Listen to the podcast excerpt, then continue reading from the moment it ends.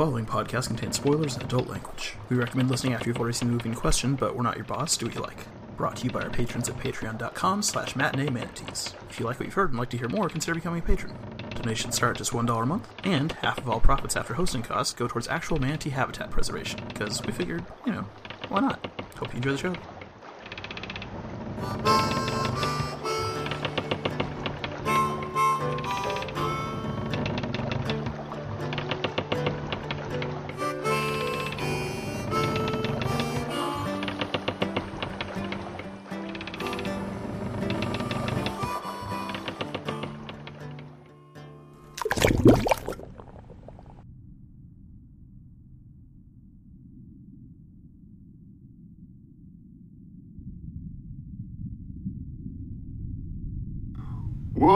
Back, everybody, to Matinee Manatees. I'm back. I died for a little bit, but I'm back now. You seem to keep doing think- that. Yeah, I mean, I've got a problem with, uh, uh, no self preservation instinct. Uh, so I kind of just, you know, something dangerous will come up and everyone else will be like, let's not do that. And I'll be like, do what? And I'm, I'm already there. And getting ground up by, uh, freeze rays? What was, I'm trying to be topical. By reflected solar beams that, let's be real, if it can melt ice in five minutes, would also kill hundreds of people. Possibly. Yeah. Possibly the entire population of a city that I assume is the size of New York and Los Angeles combined. I can't believe your Batman journey's over. Well, I mean, the classic Sir journey is over. And then they are talking about doing the Dark Knight trilogy, so Oh, excellent. Because there's, Yeah. there's always more Batman movies. There's like, there's six more if you want to get into them. They just made one with uh, the shovel guy from Twilight. yeah. And I, um, apparently Anthony really doesn't want to watch Batman v Superman, but I kind of want to force him to watch that. I mean, he forced you to watch Batman and Robin. I think it's only fair. Yeah, exactly. Well, I think we actually talked about uh, doing a different trilogy or series of movies that I choose. So we'll see about that, but that's that's in the future. Ah. And I have to figure out a series that he either hasn't watched or hasn't watched in a very long time. And then we can do that one. Yeah, I think you're gonna have trouble playing the the reverse on that one because Anthony is a movie guy. Yeah. I mean, if it's if it's at least a series that he hasn't seen in a while, then it might work. Like, you know, why don't we watch the Neverending Story trilogy or something? Because none of those movies have come out in thirty years. So, That's a pretty good trilogy. I I'll take your Actually, word no, for it. it's it's a pretty good single movie and then terrible trilogy. I was gonna say, I think I saw the first one, but I haven't seen any of the other ones. You know, I liked the second one when I was a kid. I have no idea if I liked it because it was good or just because, like, it had puppets in it. Hmm. I think the third one is universally agreed to be terrible. but that's not what we're we're here to discuss today. Nope. We've we are we are gathered here today because uh, a new patron uh, requested Felix the Cat 1988 thanks to Druid of Dark. I don't know your real name. I assume that's not given name so much as an internet name, but man, if that's your given name, that's rad. And your parents are rad or cruel. They didn't have a specific shout out saying the movie would speak for itself, and it kind of does. Wait, did they say Much they said Felix the cat? Felix the Cat, 1988. Well, shit, we have a problem. Because I watched 1972's Fritz the Cat, which is, um. I'm, I'm, I'm a little. I'm, I'm a little relieved because I was concerned that I was going to have to have some sort of discussion with you about um, cats having sex with people. But um, okay, I'm I'm relieved. Uh, let me go. Give me like five seconds. I'll go watch the movie and then I'll come Yeah, right just back. fast forward real fast and do the thing. Yeah, it'll be fine. I'll just vamp for a little while. Okay. So, did you guys know that, um, Okay, I'm back. Of Man, that movie was short. Yeah, it's not super long, which which I like. Um, it is like being stuck in a nightmare, but not like a terrible nightmare. Just like the same sort of dream logic as a nightmare. Yeah. And I actually, I, I wanted to shout out Drew Dark. I had more fun with this. I'm not saying it's a better movie, but I had more, like, scientific fascination watching this movie than I have in a while. so that. Yeah, it's on. I mean, I had no idea what I was getting into going into it because my entire frame of reference for Felix the Cat is the 1992 NES game, which I definitely must have rented a few times because I owned the 1993 Game Boy version of the game, but I don't own the NES version of the game. And it has nothing to do with the movie. It's just, you know, Do you have Magic Bag? yeah, he has his magic bag. That's the entire It gimmick. has something to do with the movie. Well, I mean, the it was a TV show. It was a cartoon back in the fifties before it was this movie. Yeah, and in the 20s. Yeah. So I think the the I think the game was based on the cartoon or comic strip or whatever other prior um media were, were you know made for Felix the cat because there's So, uh, no mention of or Oriana.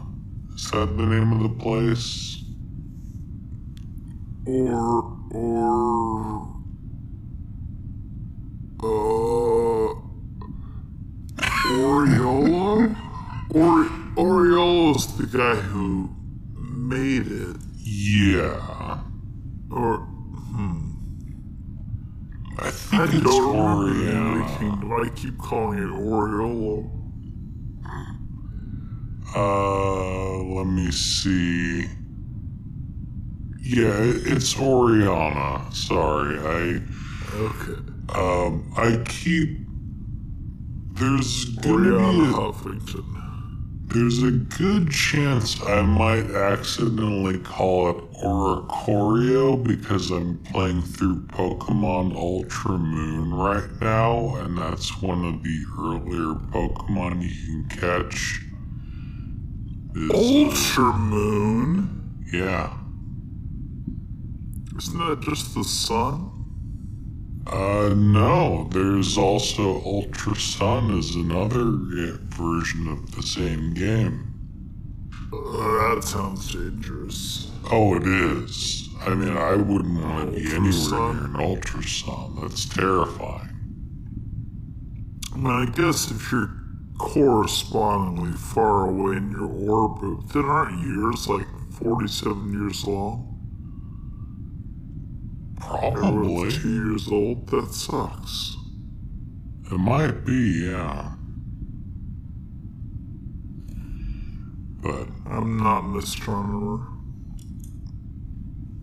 Nor am I used to teach an astronomy course. I actually should remember more about it than I do. so if the sun's bigger, I think you're okay because you just have to be further away from the sun. Yeah. Also, if if the sun turned into a black hole, you probably wouldn't die. We'd probably just orbit it. But it'd be cold. Um, these are the things I know. I nearly took an astronomy course once, and then I didn't because it was supposed to be at like 9 o'clock at night. And um, I was a big pansy about going out at night and like having to stay out and uh, stay out in darkness basically because I can't see at night at all. So, I actually had like three of my students ask when, and if you want to show up for the lab section of astronomy, you know, it starts at like 9 o'clock. Like, why is it so late?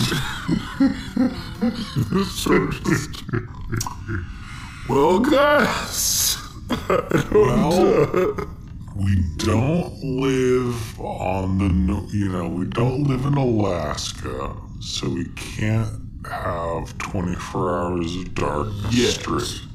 we don't live in Alaska yet. True. I might go there. Seems like it's the last place gonna be melted by global warming. We'll see. Yeah. No, it's. Yeah. So I did some research on Felix the cat. Okay. Uh, just compulsively because I have a uh, disorder that hasn't been diagnosed. But cat was created in 1919 by either the Australian Pat Sullivan or someone named Otto Messmer who was working for him as his lead animator. That name sounds really familiar. Otto Messmer? Yeah. Uh, I feel like there was a there was another uh, there's like a Doctor Mesmer who did something with hypnosis, and that's where mesmerize comes from, right? Uh, possibly. Like sleep studies, or or maybe it's like a Nazi or something. I don't know. I haven't I don't know. You talk about Felix the Cat while I look up Otto Messner. Oh, Messmer, sorry. That's two S's.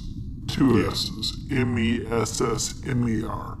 Yep. Um, created in 1919 and was super popular during the silent film era, but when sound films came out, Felix wasn't very popular anymore. Uh, and they only tried releasing sound cartoons of Felix from 1929 to 1932. But then, in 1953, a guy named Joe Oriolo uh, redesigned it for American cartoons, and that's when he got his magic bag of tricks. So if you've watched the really old cartoons, there's no magic bag, and also he has whiskers he looks a little different. And I thought this was the same story, or that this movie was written by the same guy who redesigned him. Uh, because this story was also written by someone named Oriolo, but it's actually his son. Yeah, because I think I think Joe Oriolo died in like 1985 or something. So his son Yeah. Uh, Don took it over. Yeah, I didn't realize that the first time. So I was like, this is a really weird story, but I guess it was written by the guy who reinvented the character. It's weird it's so different than the cartoons. Oh, no, it's not. but yeah, so the the Felix cartoon, sorry, Felix the Cat cartoons I remember were the 50s ones because I remember the magic bag and you know, Poindexter, the professor, always trying to get the magic bag, and I think I only saw like five or six of them, but still, it's, it's memorable and almost entirely unrelated to this movie except for the presence of the said magic bag. This movie was produced in 1988, but didn't get released until April 1991, which is a tough year for movies. If you recall, that's the same year as Point Break, Robin Hood, Prince of Thieves, and Ernest Scared Stupid. Mm-hmm. so, this is a favorite year of ours. I mean, one one of those is halfway decent. Um, all of those are amazing. What are you talking about?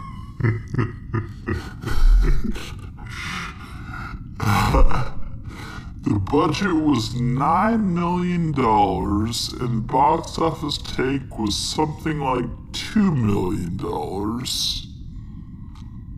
That's rough. It was directed by Tibor Hernádi, who also directed Masters of Time, Johnny Corncob, and Babar King of the Elephants. Yeah, I, I've seen Babar the movie, but not Babar King of the Elephants. Hmm. Yeah, I um, I did a little research into this movie, not as much as you did, but I realized I found out that I guess Don Oriolo. God, it's so hard to remember his name and not call him like Or Oreo or Oreo cookie or something. But like, of like an Oriolo. yeah, Oriolo. yeah. Oriolo. It's like that. There's that song about a giant. Abiyoyo. Oriolo. I have no idea. But apparently, he's a giant. He used to stomp around, but if you played the song, he had to dance, and that way you could stop him from destroying your village. I don't remember that at all. Abby Yo Yo. Abby Yo Yo. Uh, LeVar Burton read it to me on Reading Rainbow when I was a wee lad. Oh, okay. Yeah, I barely remember reading Rainbow. It's been many, many decades since I've watched it. It was good He's my stuff. other dad.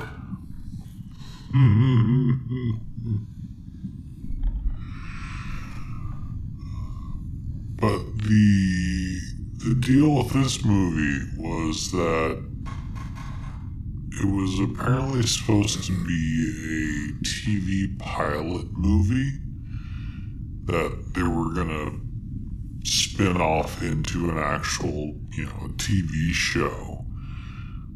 Um, but then instead of it being a TV pilot, they apparently when Don Oriolo took it over, uh, then he took the project to Europe, and the entire thing was like created in uh, with like Hungarian with a Hungarian crew, which may or may not explain the incredibly weird uh, the mouth syncing, not the mouth's like not syncing with the the voiceovers at all in this movie. Yeah, like the the twenties cartoons that have no sound are kind of better synced to what the words are supposed to be. Yeah. was I noticed.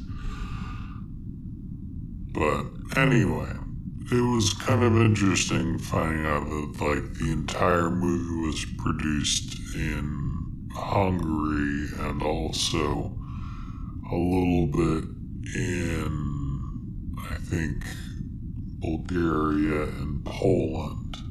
So Okay. No, I, I sort of gathered that from the uh I I was reading the credits the first time through. Yeah. I still think a lot of those names are fake. I think they puffed out their own credits. well they did like There are like there are six or seven editors with the first name Edit. Which might be a Hungarian name, but I don't know, guys. I Well, I don't mean- know. there was uh like the list of animators they had like 70 animators and half of them only had first initials they didn't have first names so maybe those were also fake Okay, so uh, of the like, listen, I I don't just want to be racist or whatever and not understand Hungarian names because I know that you know different cultures different names. I just some of these have got to be fake names, right? Edit Cover, Edit Pangsack uh, Edit Hernádi, which is just the name of the director, but with edit instead for the first name. Woody Wilson, uh, Inni Fucky, Okay. Steve Seagal, Steve Seagal, um, I I didn't know he is uh, so multi-talented. Betty Roseggi.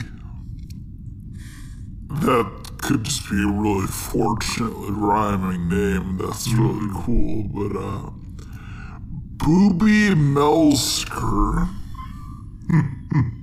uh, That could just be a typo. Could be Bob. Andrea Borbelly. That's amazing. Andrea Baggy. Andrea Ballog. Erica Kiss. Erica Cox Kiss. Oh wow. Uh, Borbola Agnes and Gunter Gasper. yeah, I wasn't. I didn't pay close attention to the names. That's amazing. Those could all be real names, but they could also easily be fake names they used to pat about, and either way, I love them. Uh, I just. I think I have to steal Gunter Gaspar for my next D&D character. That's a fantastic name.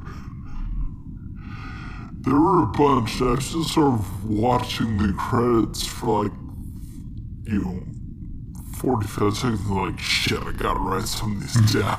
and I started. So there's a bunch more. Might just be Hungarian names, and maybe I'm just being a dick. But also, I mean, first name Booby is probably made up, right? Maybe not. It's either made up or it's a typo. It could be Bobby and they just messed up, put two O's instead. I mean, it's not spelled booby directly. It's like B U B Y, but Oh, okay. Then in that case, but possibly. maybe. Anyway, I love this movie because I hate this movie. I love this movie. it's uh, it is it is hard to pin down. It uh, also I I was trying to collect ratings on it like I always do. It has a 4.7 on IMDb, a 33% audience score on Rotten Tomatoes, no tomato meter score on Rotten Tomatoes, no critics have ever seen it, and I cannot find it on Amazon Video. So I found it. no score for that. Well, I didn't find it. I didn't find the video, but I found a DVD version of Felix the Cat. It has also like VHS tapes and several other versions of it. Ooh, how many stars does it have? Do you want to take a guess?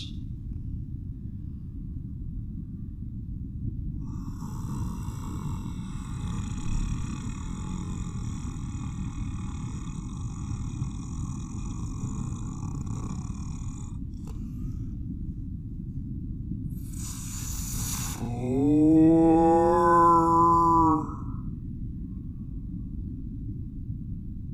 Not, not exactly four. I'm gonna go with four point five. So, I will preface this rating by telling you that there are all of three people who have rated this movie, Okay. and it has five stars out of five. on Amazon.com. It is the greatest This is movie the that's best ever movie you've ever created. seen. It is the greatest movie What? ever created.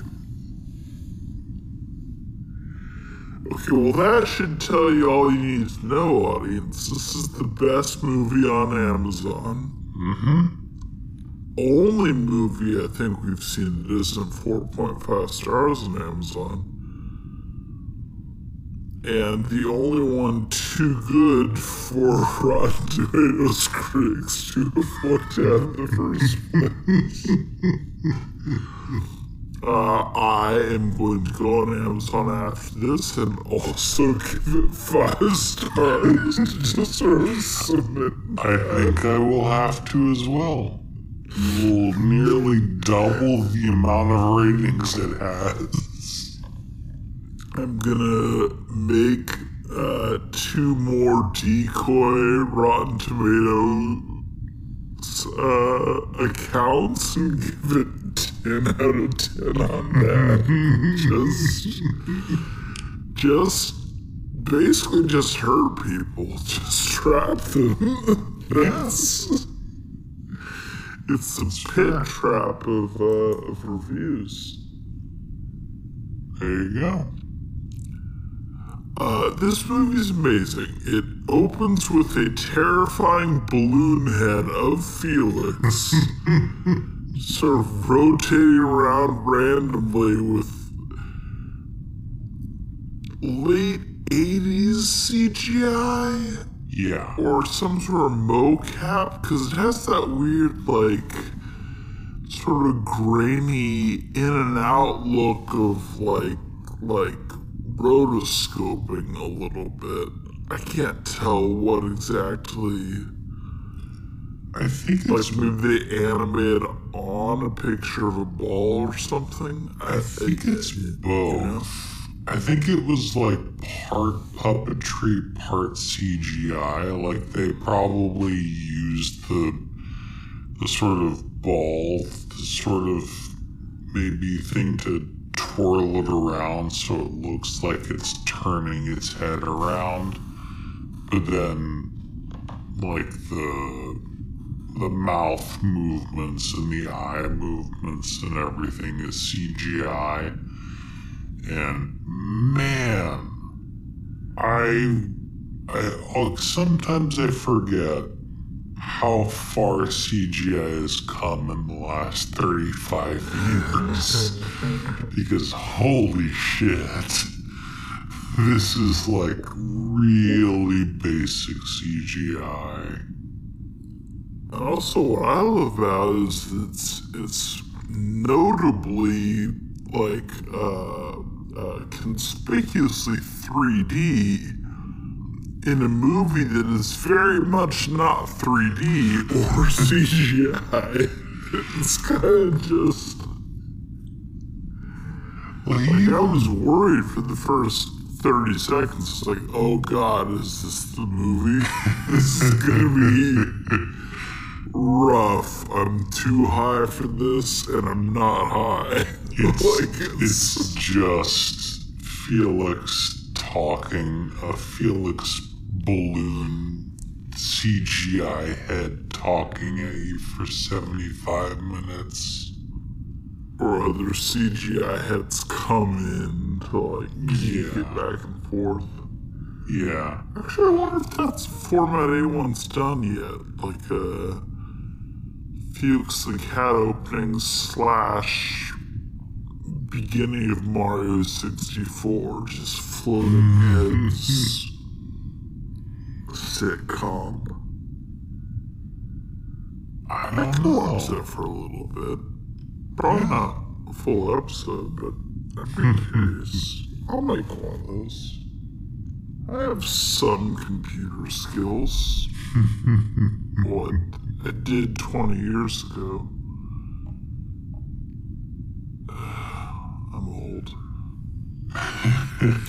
anyway, He says something about going into another dimension, which I thought was a, a decent joke.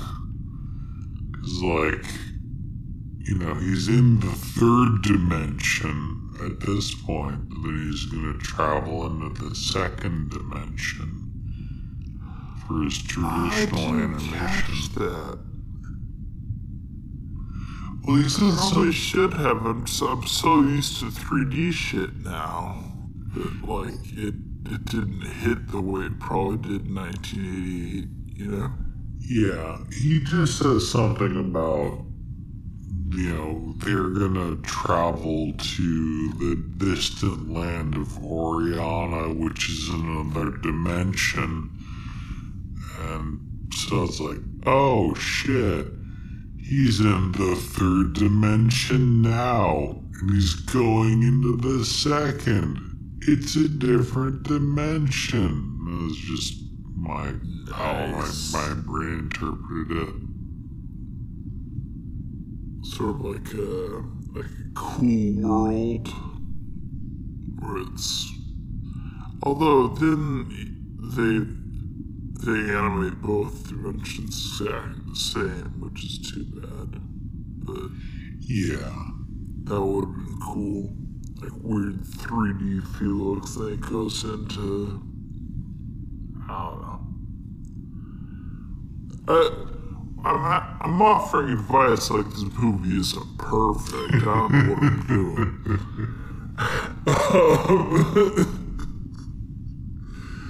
so we we open on a weird castle place.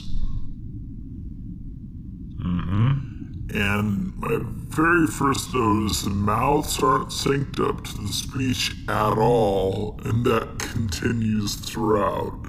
Yeah. The animation itself isn't bad. The art isn't bad. It's just not synced up at all.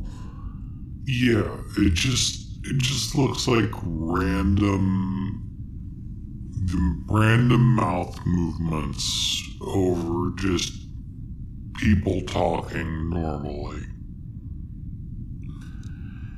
Yeah, it's, it's like you, you sometimes get that with ADR for a line or two in some movies, or that what do they call that that punch up stuff they do where where like when a character isn't even facing the camera, they'll just throw in a joke I, I think afterwards. it's just called punch up. It's just called punch up. Yeah. It's like ADR and Punch Up, but the whole thing somehow. It's like they animated everything first, and then they went ahead and did all the voice acting. Yeah, or like those those joke uh, dubbings where you don't speak the language, you just sort of make up your own plot over it, like they do on YouTube sometimes. Yeah. Yeah, like that. Yeah, I like those generally. so Master of Sync up to the speech all, and here, here's the other thing: like it's animated.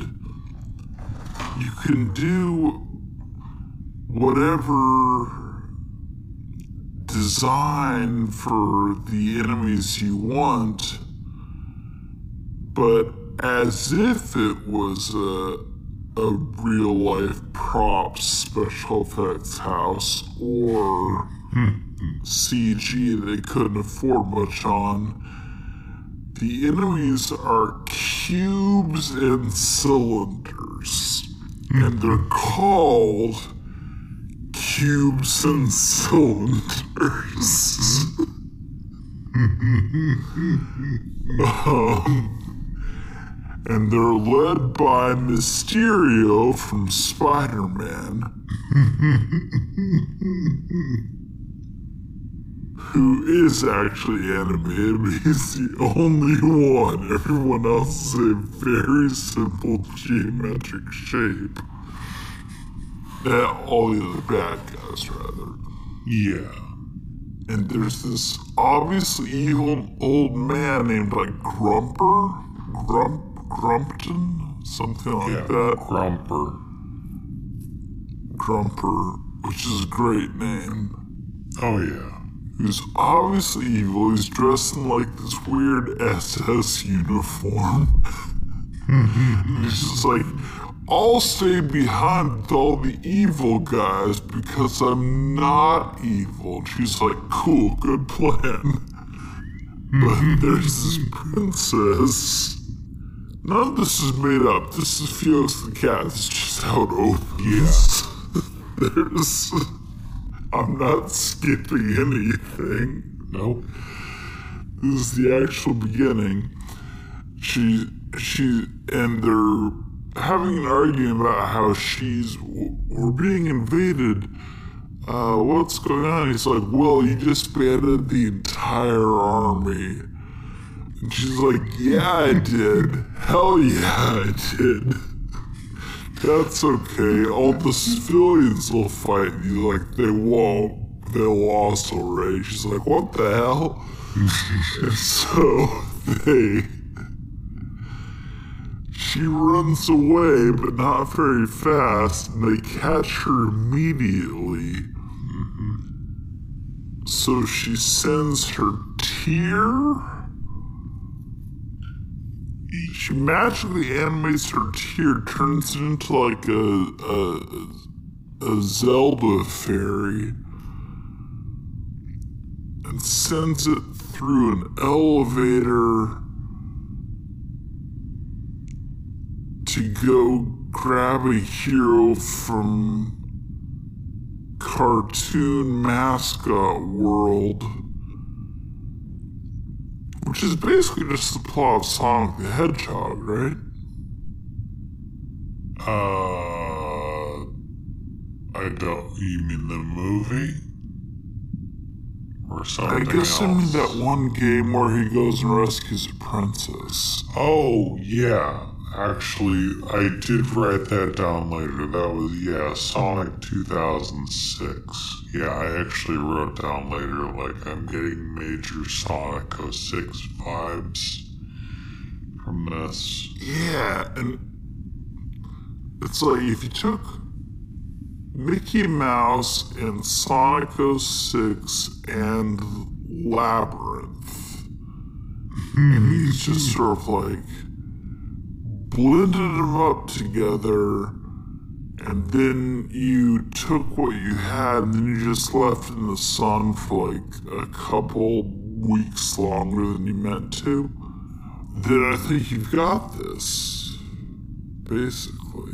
That feels about right. Yeah. Yeah. He does have a sort of the Hedgehog look to him, huh? With like the little round body and the long legs and stuff. Yeah. I mean, he came first, in fairness, but True. But yeah, he definitely feels like the sort of mascot uh, video game platformer sort of things that came out over the last over like the early to mid 90s your Sonic the Hedgehogs, your Aero the Acro-Bats, your Zero the Kamikaze Squirrels, your Rocket Knight Adventures, your other things. Yeah, but but I just feel like he he looks like that sort of archetypal Sonic and Knuckles and Tails and uh, uh, whatever the chameleon and whatever the armadillo. Like it's the same kind of. Yeah, yeah, definitely. Like, he, it definitely reminds me more of like a Sonic type character or a Tails or Amy Rose or the other characters Amy that I Rose, can't remember. Yeah. Sonic is rad, guys. I know that, like, the fandom's really weird because everyone wants to have sex with him. That's strange, but Sonic's rad. I'm just. I'm not in. but I've got positive prayers to Sonic. I just want to get that out there. Do not send me fan art of Sonic the Hedgehog, but Too red. late. You've already given, you've opened the door. There'll be a, I know I'm mixing my metaphors, but you already opened the door and the floodgates are about to be. whatever. You already opened the door, and the cat's out of the bag, and the barn door's open, the floodgates are open, and the drawbridge is down, and uh, uh, I mean, I think he'd be a good video game main character. Like the magic bag is rad. I want that bag. I mean, Oh, and I guess Teletubbies, because Tinky Winky also has a magic bag. Hmm. I mean, there was the. Does anyone remember Teletubbies? That kind of came and went. I mean, I never saw it. I mean, I, I knew it existed, but I never watched it because I think I was too old for it at the time.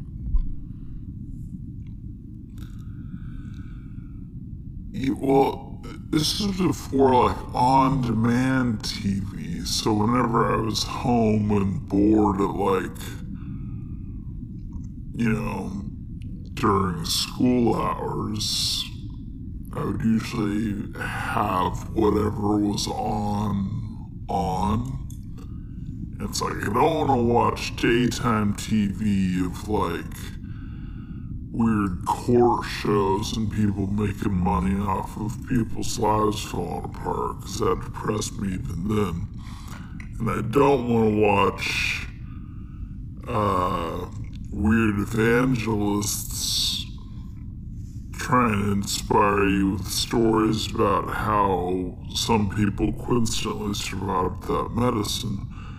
So, Teletubbies. I mean, admittedly, when I was, if, whenever I was younger and I would stay home from school, I ended up, I did watch like the courtroom uh, bullshit dramas and, uh, you know, The Price is Right and whatever else, but yeah, I Price is Right was good. Oh yeah. Uh, and I don't mean to shame anyone who did like the court dramas, they just they made me so depressed. Like with the Jerry Springer stuff, like, oh cool, these people's lives are falling apart. you know, I didn't uh, Yeah, I didn't pick up on that when I was, you know, 9, 10, 11 years old or whatever. I was just like, they're yelling at each other, and this person gets $5,000. I didn't realize, you know, that both the uh, plaintiff and defendant get the money beforehand, so it's not like they're losing anything. Yeah, there's that. Also, I only had like. I had like five channels. So there weren't that many options. I mean, I did too. Like, listen, uh, we, we, we act like, uh, you know, the, the gulf between, you know, uh, grandparents growing up with like cart and buggy and stuff, and then modern times is huge, but then the gulf in our lifetime isn't. It was pretty different, I think, honestly. oh, yeah, for sure. Pre pre-cell phone, pre-internet. Like that was that was a pretty different world. We all drove cars still, and it looked the same from like crowd shots, but it was super different.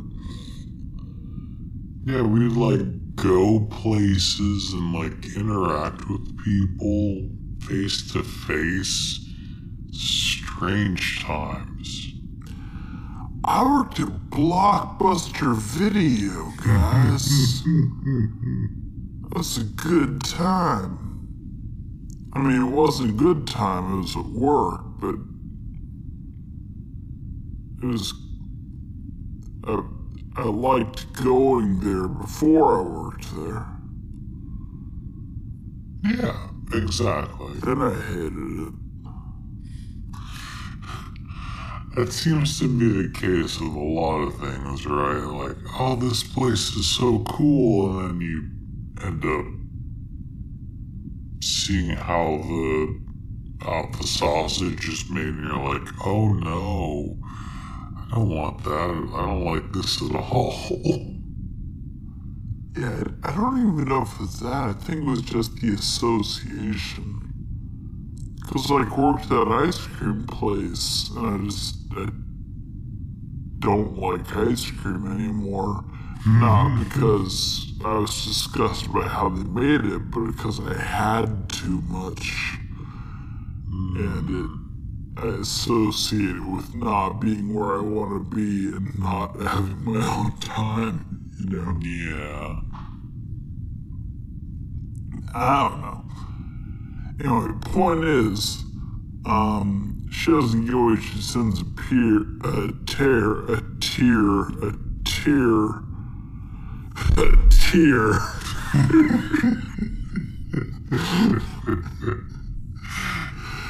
uh, to Felix, well, I don't even remember where it finds him. It just goes into his world. He seems homeless, right? He's just sort of hanging out somewhere. I think. It, I mean, I think it just randomly finds him because the whole. There's some prophecy about a dark stranger who's going to save the their dimension. And i guess the tier just finds the first dark creature it can. And it just constantly like you know uh hey listens at him to try and get him to follow. And of course felix is very confused because he's a, yeah, I guess he's just like all he wants to know is like what are you doing and then he's just continually following this thing where the thing is just trying to get him to follow it so Which, which in fairness. I would too. Like, Yeah. if I'm out wandering around the streets like I do in my spare time, and like a little fairy thing comes up, it's like, come with me, I need your help. Like, yeah. I'm like, I'm following it. I just. Like, if this is a trap, I'm dying, but. So the the Dark Stranger has to the world. Wasn't that more or less the joke behind the uh, Martin Lawrence Black Knight movie? I haven't seen that one. I've heard of it, but like it's supposed to be a Black Knight, but then just gets a black guy and tells him he's a knight, and he's like, "Oh shit, you didn't, you didn't phrase your spell well enough." It's Martin Lawrence. I think I, I saw that movie twenty five years ago or something, but uh. You're just noticing parallels because that's what I do instead of, uh, you know, intelligent criticism. Um, but Felix is a cat. He he talk and he shoot eye beams that transform his bag, and he gets peed on by foxes. I wasn't that's entirely sure what happens there. I think they just rough him up and pee on him, but I think they actually pee on him. Like, I don't think I'm inventing that. I think that's. That's uh, what was going on. One of the things, a running, not gag, but a running theme of this movie for me is that when it goes, especially when it goes to like the musical numbers, and there are several of them in this movie, which I was also not expecting at all. Uh, but like the animation gets so chaotic that I can't tell in the slightest what's going on. like there's so many like cam the camera just sort of moves around so quickly and characters just like just bolt from place to place like I don't know what's happening at all so whenever a musical number popped up I would just like I wouldn't stop paying attention but I would sort of like stop watching because like I don't know what's happening on screen, so I'm just gonna listen to this song. And can I just say that the music in this movie is fucking amazing? Like every I liked the one in the circus where they're. I forget the refrain was like, we're happy because he tells us we are, yeah, or something. The. who is the boss? about. Yeah. I liked that one. I don't remember any of the others. They just sort of start in the middle of a conversation and stop abruptly. Well, I mean, that's definitely the best song in there is the Who is the Boss, which is a pretty long intro to the, the Duke of Zilba. We're getting ahead of ourselves. But there's also like, there's a song, the song that plays when Princess Oriolo has to dance for the crowds.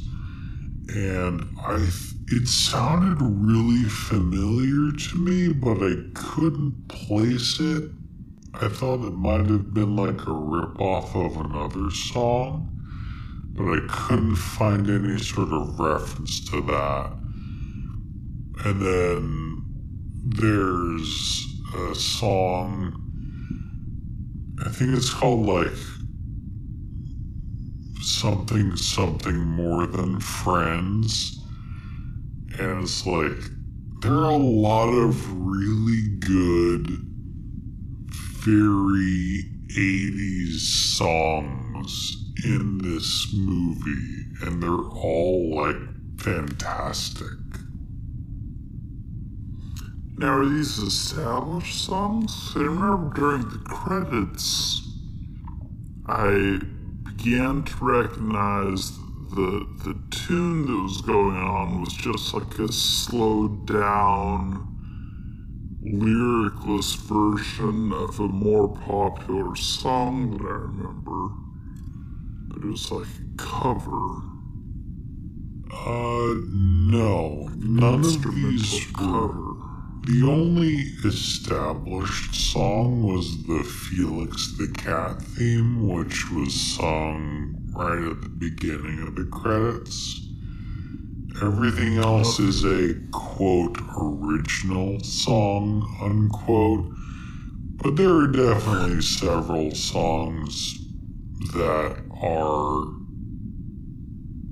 eerily reminiscent of more popular songs. I just can't put, I just can't remember, sorry, just can't put my finger on which ones they are. That's fair. I also, I, I had a problem where I wasn't really comprehending that we were now in a musical number until it was over sometimes. Well, I mean, some of these, Fox thing. some of these musicals are the, some of these musical numbers are like thirty seconds long. These aren't like full fledged three minute singles. These are like Yeah, and they, don't queue up at all. They just sort of start. yeah, and then before you know it, they're over. Yeah, like Sly Like a Fox, I think is this first one. Yeah. And I just sort of feels like, oh, hey, this is a song. Oh, wait, it's not anymore. He got, he got peed on. He thinks he won. That was like the whole.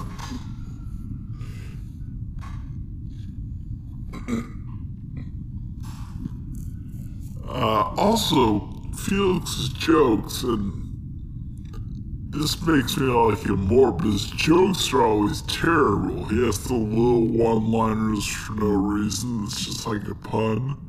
Mm-hmm. You know, the fox will leave it like, oh, I'll fox them. Also, he sounds exactly like Mickey Mouse. Yeah. That's just his voice. I like I haven't I don't remember watching the 50s cartoon, but I don't I wonder if he had the same Mickey Mouse ripoff voice or if that was just a choice that they made for this movie.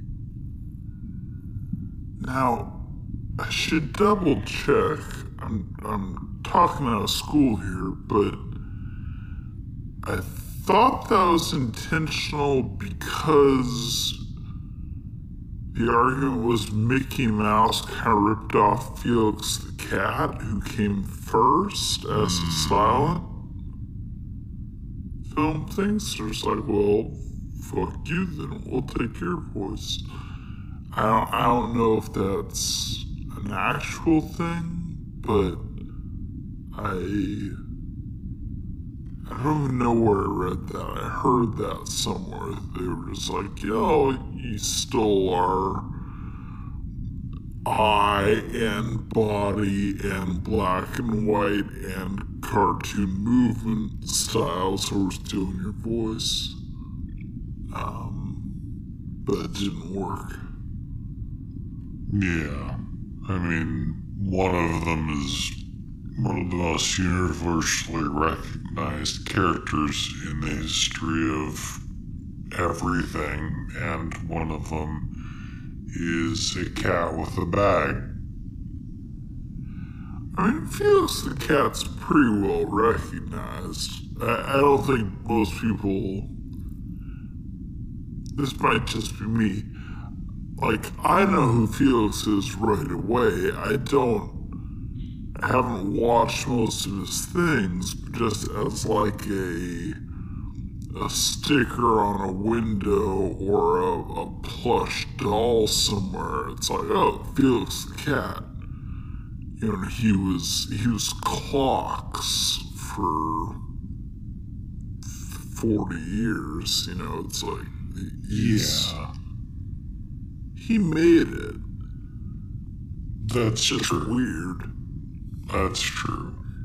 But he didn't also launch an empire the way Mickey Mouse did. True. Well, also it seems like he does the same thing all the time. Cause I've only seen a couple of his cartoons.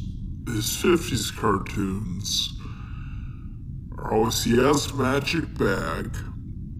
It's cool. The professor and Poindexter want to steal the magic bag. You can't build a theme park out of that. you know? like that's. it, it, it's sort of repetitive, like uh, Roadrunner cartoons are repetitive. We're like, yeah, this is a theme, but Yeah. this is a one part of an ensemble theme. As opposed to Mickey Mouse, who's alternatively every major literary character. uh, they just sort of slot him in. Yeah, it did seem like a lot of animation back in like the 50s would fall into one of two camps. Like you had your your Disney and your Looney Tunes stuff that was you know, certain characters are either telling original stories or portraying characters from literature. And then you had other animation stuff like Felix the Cat and like the 50s Dick Tracy, where it was just the same story told 60 times a year. I mean, I, I know in the 20s, Felix was doing like. Like Old King Cole was, uh. No, I guess that was one of the 50s ones too. I saw one full length Felix movie, or not full length Felix movie, but you know, a full half hour animated special thing where it's like going through the story of King Cole, old King Cole, something something, brave King Cole. I don't. I, I don't know. I, I know Nat King Cole. They did that once. Nat King Cole's much better. I, I just, I don't know. If Felix was a member of a good ensemble, I think he'd be one of my favorites. I don't think he's got enough going on his own to be his own thing, but like, I like him better than any single recurring Disney skit character, you know? Hmm. Okay. We got, you know, there's what? There's the. You've got the. The Road. That's not Disney, that's Warner Brothers. But you've Yeah. got, you know, the.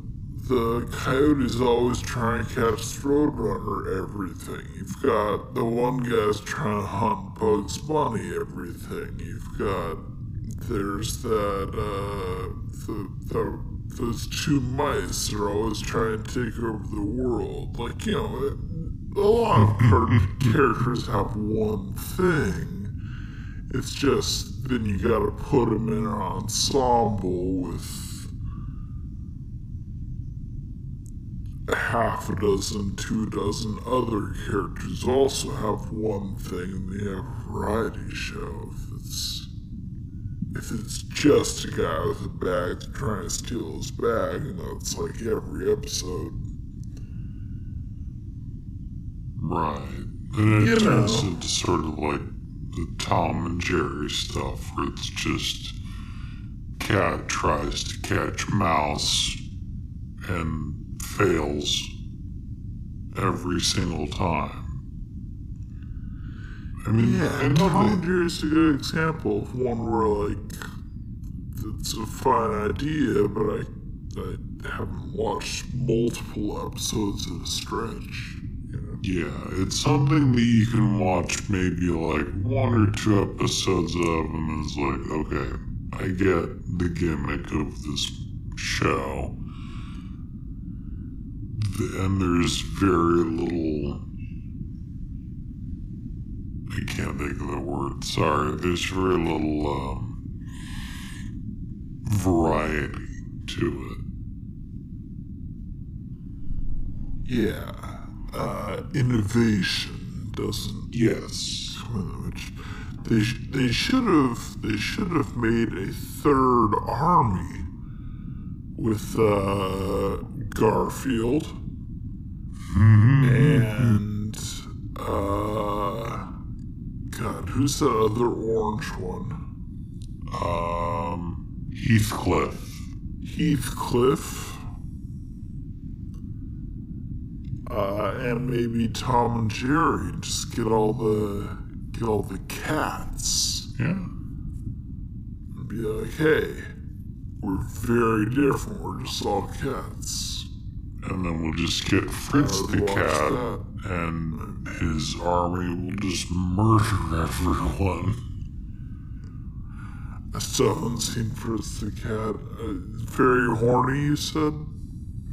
It's very adult, like full of, you know, sex and drugs and rock and roll and that sort of thing. Doesn't that sound kind of rad? Yeah. I think I think Felix is a lot more rock and roll than Mickey. I'll give him that. Oh, for sure. Like, Mickey is very milk toast when it comes to, like, being an interesting character. Like, Felix is, is a mildly interesting character with a really interesting gimmick in the magic bag. Mickey's just I think with whatever. with Mickey, it's almost the opposite. Like he's been so many different characters that he isn't a character. He's just a hmm. look. You know, Yeah. he's a look and a voice, but like he's been a knight and a cowboy and a musketeer and an astronaut and a detective and all the stuff where like I I don't know. I don't know what Mickey is. Mm-hmm. Mickey is like the Peter Sellers of the animated world. That sounds right. I don't know Peter Sellers that well either. But yeah.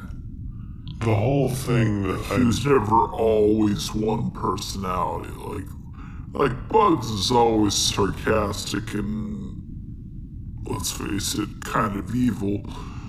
Uh, but he's consistently that, you know, it's uh nah. I just meant I just more the like Peter Sellers. Um, after a while, I think when he would uh, when he would have interviews, he would say like people would talk to him about about him about the person behind all of his acting all of his roles and everything and he would say i don't know who i am because he's he had portrayed so many different characters from so many different movies and I guess he got into the roles so heavily, especially in movies where he played multiple roles, that after a while, like, he lost who he was, like, who he, Peter Sellers, the person, was. Well that sounds unpleasant. Yeah. I imagine so. Anyways, so Felix is a cat that shoots sideways and transforms back. He wanders into a mine because the, the glowing tears leading him there, and it has an elevator to a different world just in it. Mm-hmm. Well, it's, it's not an elevator, it's a Demence Porter. Right, but it's but it's you get in a you get in a little thing, and it go to you Yeah. You, you, To you're Demence. Ported to a new dimension. So in this dimension, uh, the ocean is at a higher altitude than swamps because he's in a he's in a room and he's trying to get out. So he magics his bag into a jackhammer mm-hmm. and tries to get out the door, but accidentally busts a hole into the ocean. And Yeah. seahorses with titties fall in and do a dance. I think this is a song, but it was over before I that it was another song. I don't think this was even a song. This was just like a very quick musical interlude. Like, I don't remember there being lyrics at this point. But yeah, it's again over before you know it. Well, this is sort of where it starts to really feel like dream logic, like, oh, this is basically a nightmare, huh? Cause like, Yeah, like what what maybe could have happened was earlier he almost gets run over by a truck. Uh, and then like the fairy flies away. Maybe he actually did get hit by the truck. And this is just his sort of his it's like like his Jacob's ladder. yeah. That's a movie we shouldn't do on this podcast.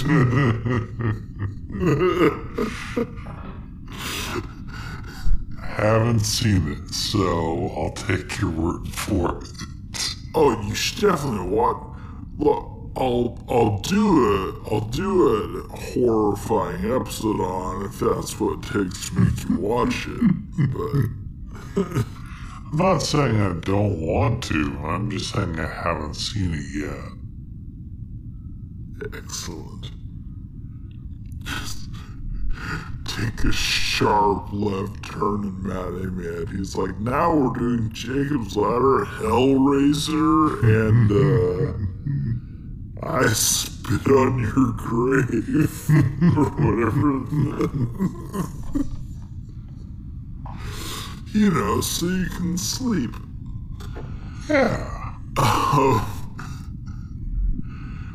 But yeah, so he, he he opens a window or he makes a window and the ocean falls in. Seahorses do a boob dance. I'm not kidding. and he just sort of keeps on announcing catchphrases and then eventually flows out into a cave that also empties into a swamp. And I don't know where the ocean went or was in the first place. But now he's in a swamp Yeah. Like he's. with. Go ahead. No, I was just gonna say he, um. Like he's. What's strange to me was there was a point where he was, like, being. Almost attacked by a shark. But then it didn't actually attack him, and then he just swam away with his magic Well, bag something saws its teeth off, right? Oh yeah, he he like something gets jammed into his teeth, but still like he just he swims away faster than the shark can swim. So like he was never really in any danger at all in the first place. But also, I think he makes friends with the boob seahorses, and they like actually saw the shark's teeth off or down. It looks wicked painful. It more than likely was. I just I can't tell what the fuck is going on. Eighty percent of the time with About, the oh, just you don't have to go to the dentist. Yes. I I lost the thread and I never got it back. Yeah. but so they're in a swamp with Jim, the old timey prospector. I thought it was Uh, him. It might be Pim. I don't know. I just call him the hillbilly for the entirety of this movie. Well, But he specifically, he's got that old, like, that accent I've never heard in real life, but I've always heard from miners and prospectors in cartoons. Yeah. Yeah, that Like the. that there's gold in there Gopher. sort of voice. Yeah. It's like, it's, it's prospectors and the gopher from Winnie the Pooh. So I always have heard that voice. Yeah. but he's he's the only person that he's seen and it turns out the only person in the entire movie except the princess and grumper i guess in the also he's the only person in this world There's also uh, Oriol, Oriola. I can't remember how. Whatever. The princess's uh, assistant, Pearl. She's in the movie. she's right, in like three scenes. Yeah she's like a fortune teller I have absolutely no idea what she is. She tells the fortune in the beginning, but yeah, it's uh, I it. There's so many things that don't develop into anything, and when something does develop into something, it develops into something within 20 seconds, Mm-hmm. which is like like like right like right here Yeah. Old timey prospector Jim or Pim or Tim or or Lim uh, leads Felix through the swamp. And Felix like, "What's that?" And he's pointing this like balloon seed pod things. You're like, "Oh, they're called turbos." and then you know, they grab things, don't worry about them. Then one instantly grabs Felix, and Jim shoots it. but he shoots its like umbilical cord slash stem. But it turns out Jim was bad, so he captures Felix. Because Felix has no agency and doesn't know how to get out of a turbo, Well, which is a seed swamp balloon. The thing is that uh, they were they were trying to like jump across part of the swamp so they don't get attacked by the whatever the fuck those things are called. And Turbos! and um, and the prospector tells Felix to throw the bag across first. So like he gets the bag and then Felix gets caught in one of the bubbles and then he can't escape because he doesn't have his magic bag because without his magic bag he is useless. So, so Pym is like the professor in Poindexter in that he wants to steal his magic bag, except Jim hasn't seen the bag be magic. He just knows it's a nice bag. Yeah, like there's like uh, that's like when they first meet. Uh, Pym says something like, uh, he says something like,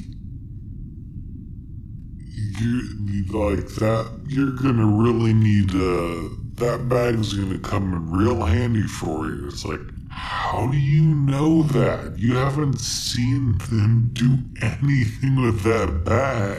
It's just, it's a yellow bag with X's on it. That's all he knows. Maybe Pym just thinks it's it's useful because he's never seen anything like that before because he He's lives in got, like, he's got clothes and a hat and everything. Yeah, I know, but I mean he lives in such a dreary world with the Progress City or whatever it was called. So I don't That's know. true. Maybe he's just never seen something that bright before. He thinks that must be super important because it's a bright color. It's not drab and dreary like everything else in the the country of Zill. Actually, that makes sense. It's like a Pleasantville sort of thing. Yeah, and I keep wanting to call this place Zeal, and it's like, no, this is not Chrono Trigger. It's something else. Zeal was, Zeal frankly a better developed place than this Yeah. in that 15 minute segment of that 10 hour total game from 30 years ago. God, Chrono Trigger's rad. Mm-hmm. So he, Poindexter and the professor follow, uh, and there's this weird little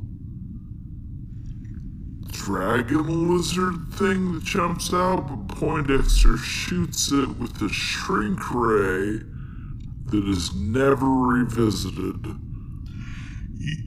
But he has a shrink ray.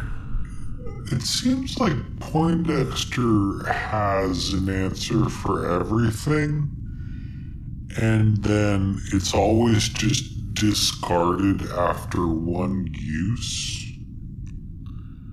Yeah, Poindexter almost has his own magic bag, but it's like robot transformy things. Because he also makes a car mm-hmm. Out of like a calculator that they use to get through the thing in the first place, and they're riding around on for like half the half the movie. Mm-hmm. Uh, and then like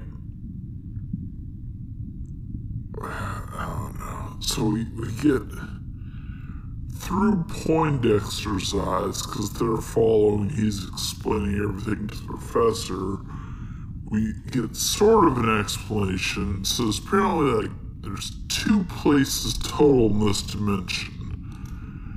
There's a shanty town with a circus tent in the middle called Progress City, and a castle with three residents. But Progress City, there's like a smoke thing they never revisit. B mentions the buildings are designed to keep the smoke in. And then later on, we see the Duke of Zill smoking like a hookah or something. but that's it. There's no. I began to think of like a smoke idea This and then abandoned it. this movie runs at a breakneck pace and never lets up, except for like a couple of scenes which go on for extremely long periods of time for inexplicably. Uh, we'll get to that in just a bit. But yeah, like there are so many ideas that are brought up and then never mentioned again. It's I don't know. Just feels like the um they probably need to go through a few more script revisions before they actually went ahead and figured out what to do with the plot of this movie because it just it feels like you know talk about this never mention it again. Talk about this never mention it again. You know there's this this guy is a shrink ray. Uh never use it again. Oh this place keeps pollution within the city walls. Weird never brought up again It feels very breathless. Like it is Yeah. just sort of. It's like a kid trying to explain a story to you. Yes, that is that actually no, that actually is exactly how this movie feels. It just yeah. You nailed the you nailed the hit the nail on the head. That's how that phrase goes. If you try to be like, wait, can you go back to the no? Because you forgot already. Yeah. so Felix is taken for this weird lizard goblin thing with a goblin headed pen. Mm-hmm.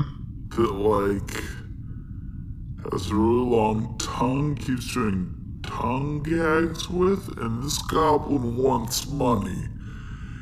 And this is where the labyrinth really comes into me mm-hmm. because you've got all these weird, hideous little Muppet looking monster things, and the place they've been is like a, a bog of stink.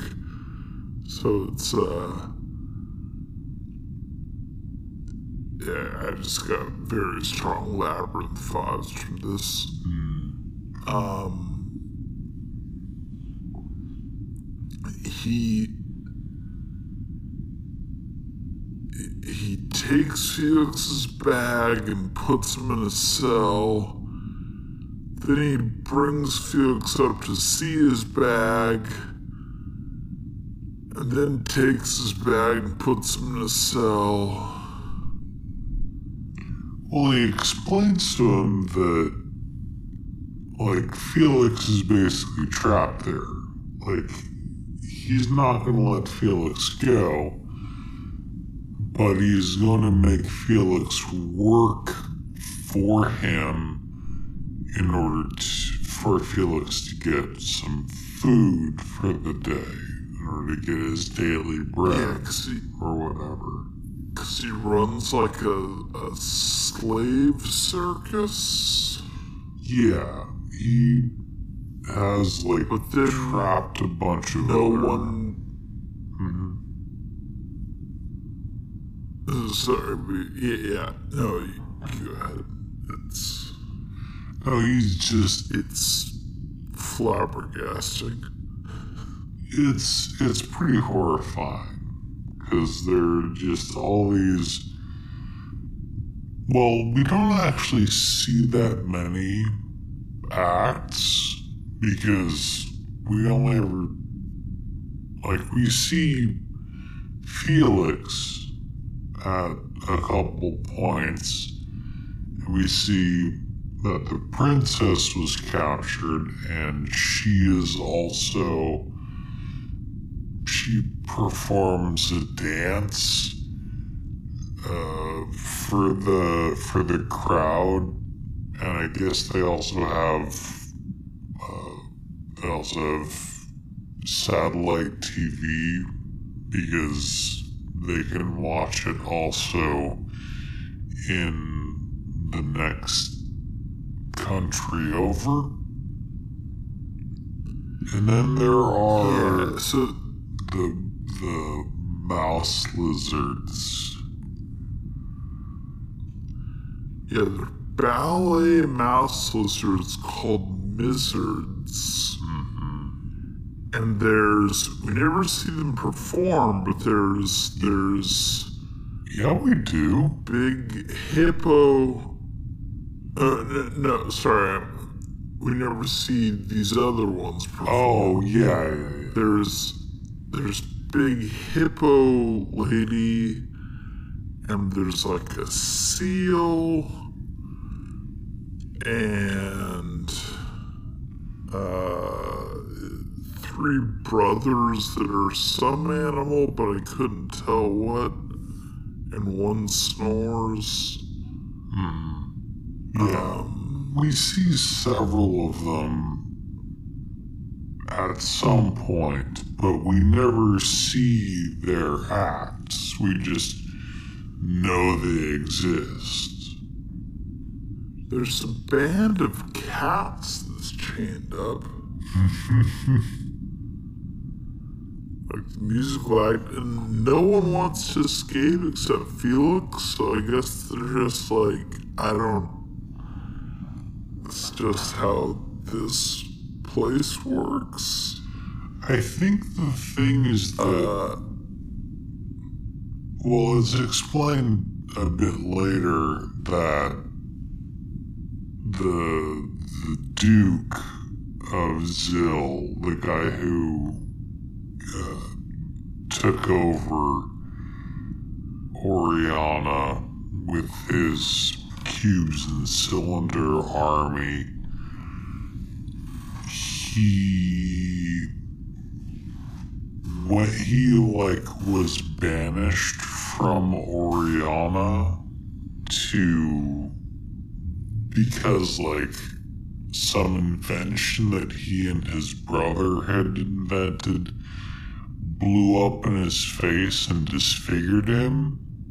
So he was banished to Zill and they he like told them I am your new leader and they accepted him like nothing. So because he's just twice as tall as everyone else. yeah, pretty much. And he has the, the sort of like you said, the Mysterio uh, helm on his head, on his shoulders, I should say. So, I think pretty much all of the I don't know, the residents of this circus thing, like they had no reason to want to leave, I guess, because they just figured, well, this is just my lot life is to be chained up and do these weird acts once a day or twice a day or whatever for a crowd of what sounds like three people cheering into a microphone every so often. But I mean, they always, they always animate a huge crowd. Like, it's definitely a bunch of. Oh yeah, guys. no, it it looks like it's a big crowd of you know dozens of people, but it only sounds like there are like three or four people in the recording studio. They're just like, eh. a bunch. It's so weird. Mm-hmm. Well, also, apparently, like, we. So, Duke of Zill, that's just his name, right? The Duke of Zill? He doesn't have He, a. he doesn't have an actual name. He's just called the Duke of Zill. Yeah.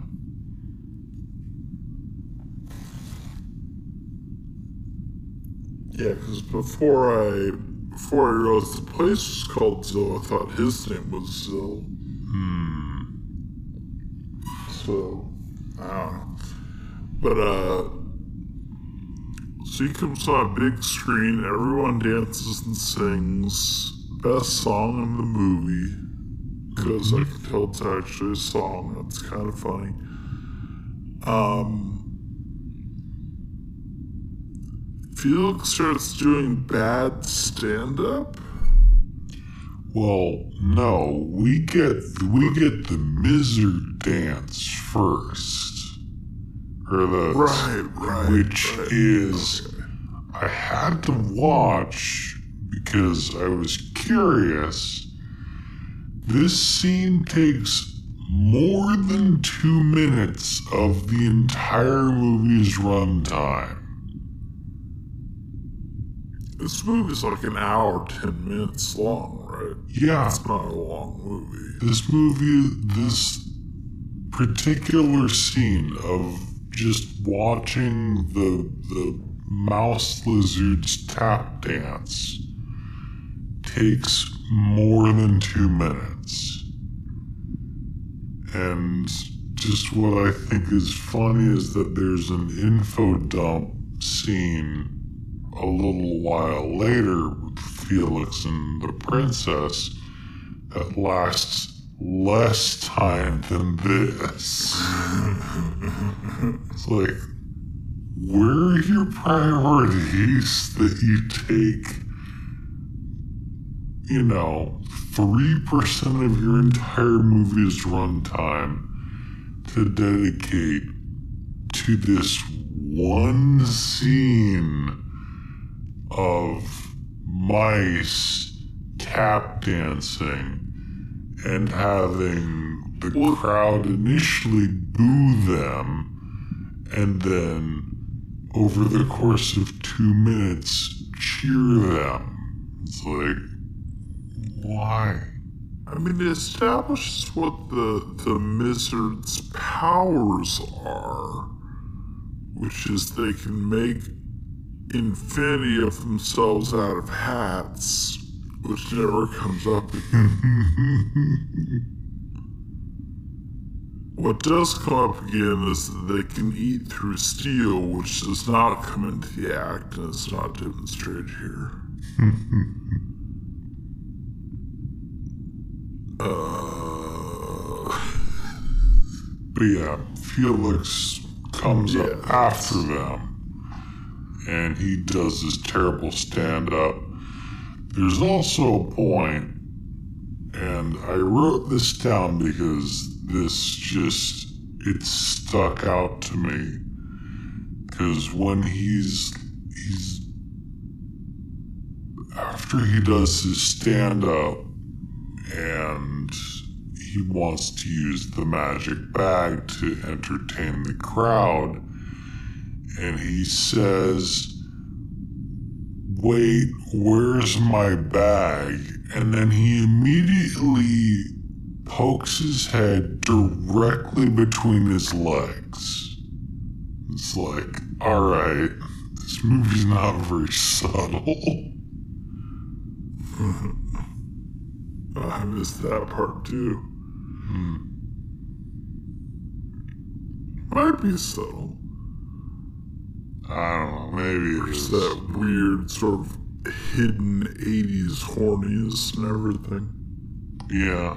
Also, how's does he know the princess is here? Because he, he says after stand up that he wants to stick around and watch the princess dance. Did anyone mention that the princess was there? I I don't. feel like they didn't.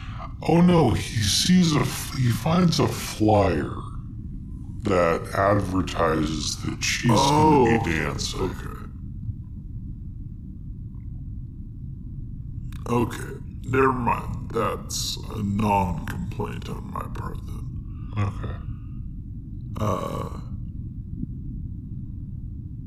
Yeah, so he finishes his terrible stand up.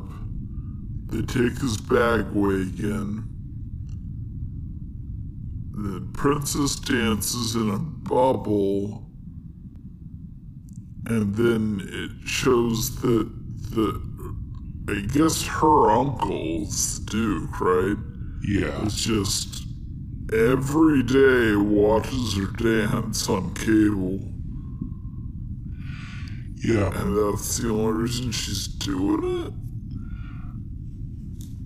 I guess he just he wants her to suffer because she has well it's found out later on that she knows the location of this book of ultimate power which is what the duke actually wants so until Yeah. It winds up being like a live, laugh, love sign. Uh, I don't know what that is. That's a spoiler. That's a spoiler. Never mind. No, it's okay. I don't actually get the reference anyway. Oh, okay. But anyway, yeah. So he's like watching on this big screen TV uh, in within Oriana, and Pearl is there, and she's in the cage. And when she sees uh, the princess, I think she has an orgasm. Because it really sounds like she does. Now, Pearl's the fortune tower lady. Yeah.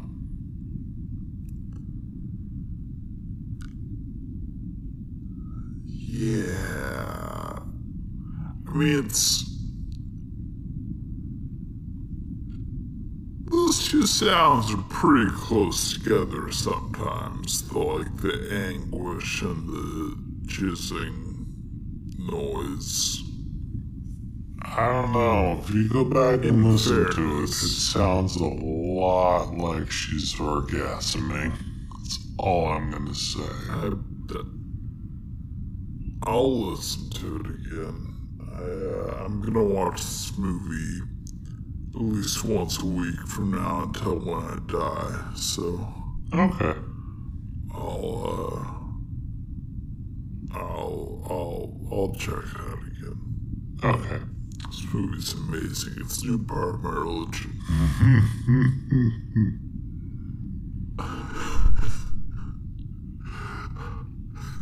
so, so, so then the, they're all back in their, their cells for the night. Felix gets his own. Princess gets his own. Everyone else shares one, I guess. But these these lizards are under his bed all the time. And he asks, like, how do you get in here? And they're like, we make tunnels. And he's like, can you make me a tunnel? And they're like, okay. so that's how he But they- clever escape from his cell. They also say that they can't. They actually say they can't tunnel through steel because the walls on the outside are made of steel and they can't go through that. But I guess the walls of the circus or of the cells are made of like I don't know iron. Because they're still clearly metal. Like, you could have raised a lot fewer questions if their walls were just made out of wood or something. But they don't do that. Oh shit! I missed something. I had to. I have to mention Oh. something. Cause Of course, by all means. when we get when we first see the princess dancing and then there's a scene transition to where we switch to you know the duke and pearl and everyone watching her.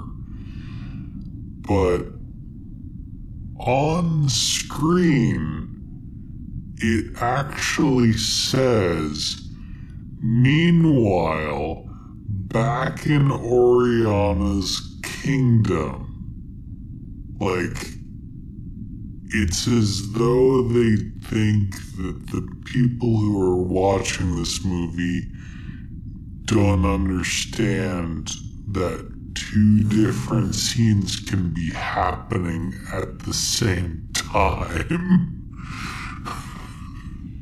It just Especially when one is showing a video of the other one. Yeah, it's like I just thought that was a little funny that they're like, well, we can't really trust the audience to be intelligent enough to realize that the princess can be dancing over in this part of the of the world, but then other people are watching her dance in another part of the world. So I just I mean, thought that was funny. we make fun, but it's possible this movie's actually brilliant and we just don't get it because we're too dumb. Probably. Like, that could be exactly what's going on. We're like, why would they go in the thing? But then the smart people know exactly why they went in the thing. Yeah, I guess so. That's the only logical explanation. Could happen. No. So they they eat through the wall for him. And he sees Rhino Lady and Seal and Otter, they're all asleep. And breaks into the princess's room and she wakes up and he's just at the foot of her bed like a shadow man. um and he keeps saying like i'm gonna bust you out of here and then she keeps doing the like no uh, like the the very I just I haven't seen this in any other movie. I think would be pretty funny. Like, can you imagine uh, if you know the the the big climactic scene is the guy breaks into the castle like you know hey my name's Luke Skywalker I'm here to rescue she's like no you're not just won't go with him like that'd be amazing. And then she just gets captured and the movie's over in 20 minutes. yeah. Just refuses to go. But he he, he tells her like no i followed your crazy fairy tear and she's like oh I, that was my crazy fairy tear uh And then she laughs at him because she's like, wait, you're the person who's supposed to save me? and it just laughs in his face. Which is pretty fair. He's a he's a cat without a magic bag. Yeah. Like, like you showed up with a magic bag, fair enough. When I see cat without a magic bag, I was like, ha! Sucker. Can't help myself. Mm-hmm. Uh, she tells the backstory of uh, uh, what the, the So the the backstory. oh sorry sorry S- story of Zill, which uh, and the Duke, which is a normal ass looking uncle who blowed himself up and then got banished to Zill Right. So the whole because of reasons. the whole deal with Oriana is that it, I think it's supposed to be some sort of like a utopia because from what I remember the king and the duke the father and the uncle were working on some sort of machine to like eliminate labor within their like within the dimension i guess so people don't have to like work really hard in order to live Was that the cube, cube and cylinder robots? no that was the thing that they were working on before it blew up before it disfigured the the duke And then there's also a point, like at the beginning of the movie, where, like, the princess is trying to. I think Grumper's trying to tell the. dissuade the princess from uh, signing some sort of bill that will give people, like, more credit, I guess. So if they want to buy stuff that they can.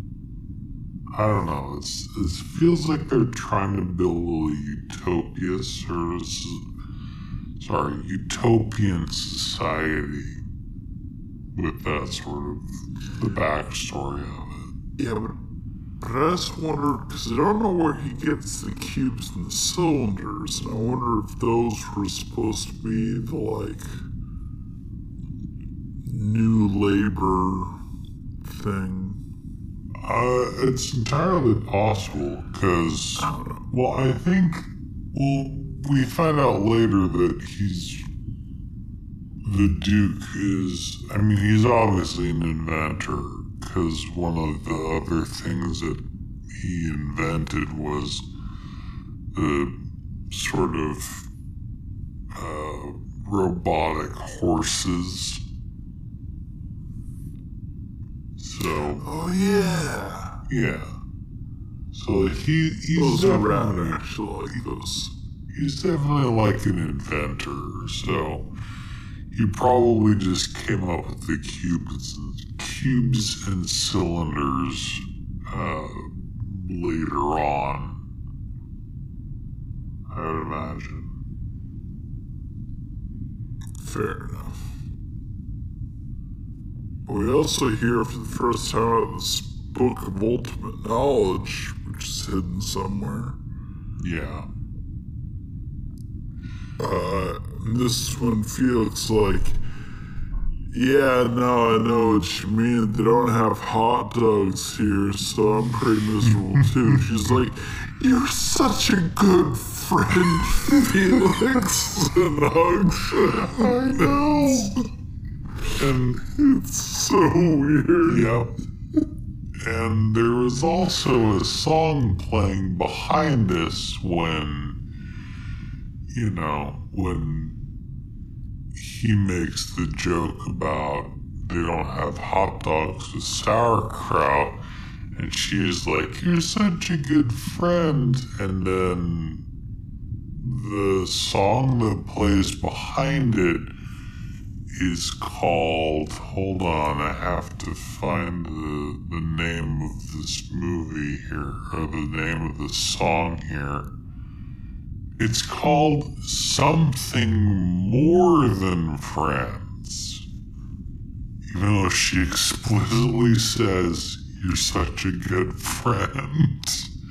Oh, so they're fucking. Yeah, and this is where I started to get the major Sonic 06 vibes, because, like, this feels exactly the same as that sort of story. And Fritz the Cat vibes. Yeah, exactly. It all comes full circle. And circle. Howard the Duck vibes. I really want to watch Howard the Duck again. It's been like 20 years since I've seen it. I know it's bad, but I really want to see it again. I want to make a list of how many characters in the 80s and 90s were like cartoon animals having sex with human women. And if it's more than five, I feel like we should write a paper on it. it's it's not gonna say anything good about our culture, but I feel like it needs to be noticed.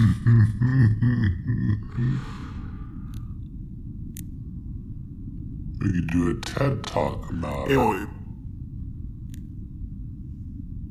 I should do more TED Talks. the, the problem is getting a tank big enough to hold me on stage quickly is the problem. That's true. Like, it's kind of the.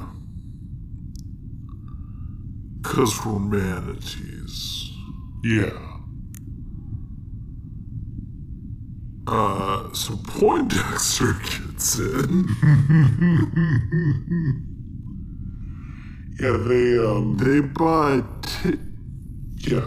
So, no, no, I was, I was just gonna say they, they buy tickets to get into the next day's circus. Yeah, with bugs and flowers and wrenches is what they take for money.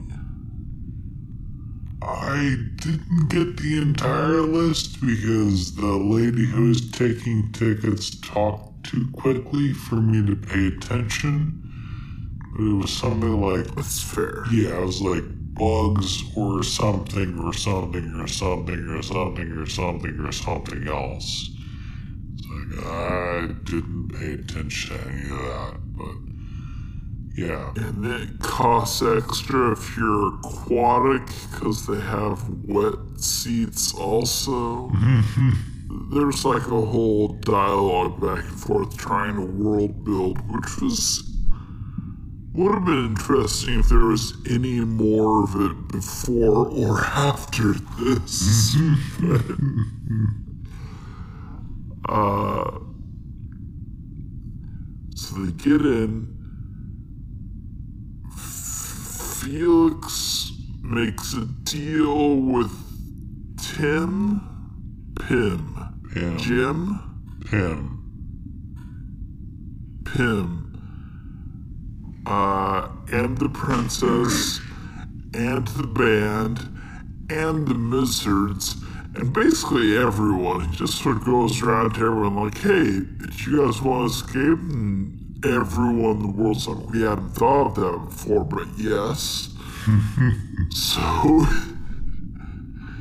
he has a plan, but the plan is he just keeps telling everyone, wait for my signal, and then there's no plan. Yeah. So something's going to happen sometime.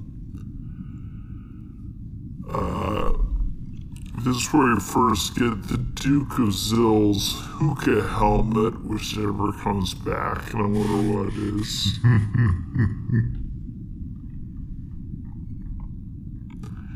and then Felix makes magic bubbles, Well, and they all float away. well, Whack tells him, uh, don't tell jokes, just do, you know, your stunts with the bag. So he like gets on the stilts use your superpowers. Yeah.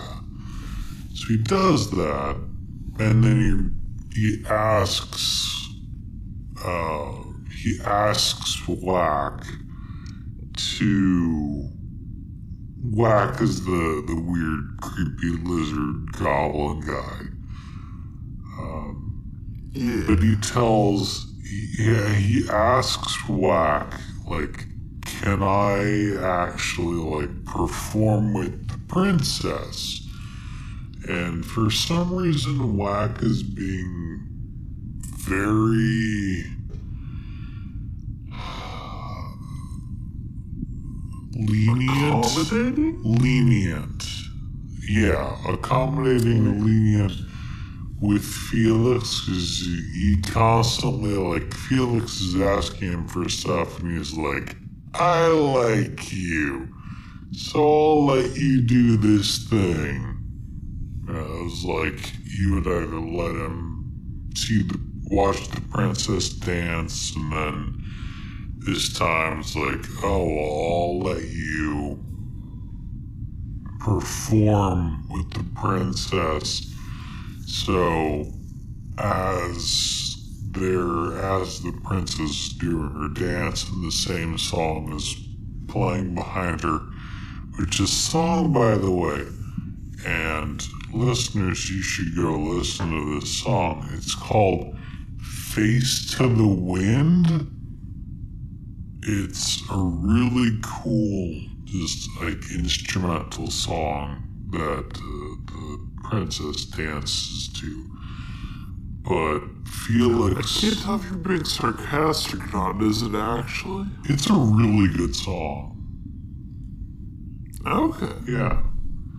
It's instrumental, but it's still like a really cool, like backing song that uh, plays over her dancing. But No, I believe you. I was just, I was just wondering because I'm, I'm being half ironic and half serious when I compliment this movie, I never know if you aren't. no, the I'm I'm hundred percent serious when I say that the music is.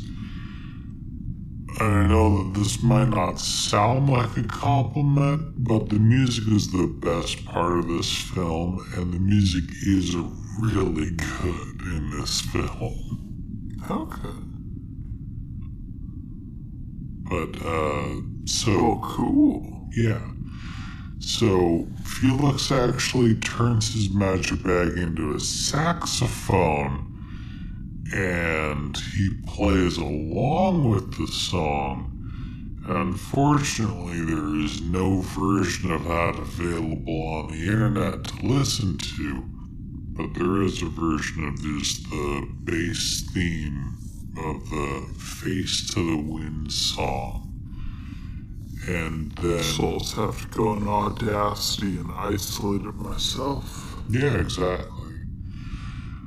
So he plays the saxophone along while she's dancing, and then the saxophone creates these bubbles, and then everyone gets in the bubbles and they fly away.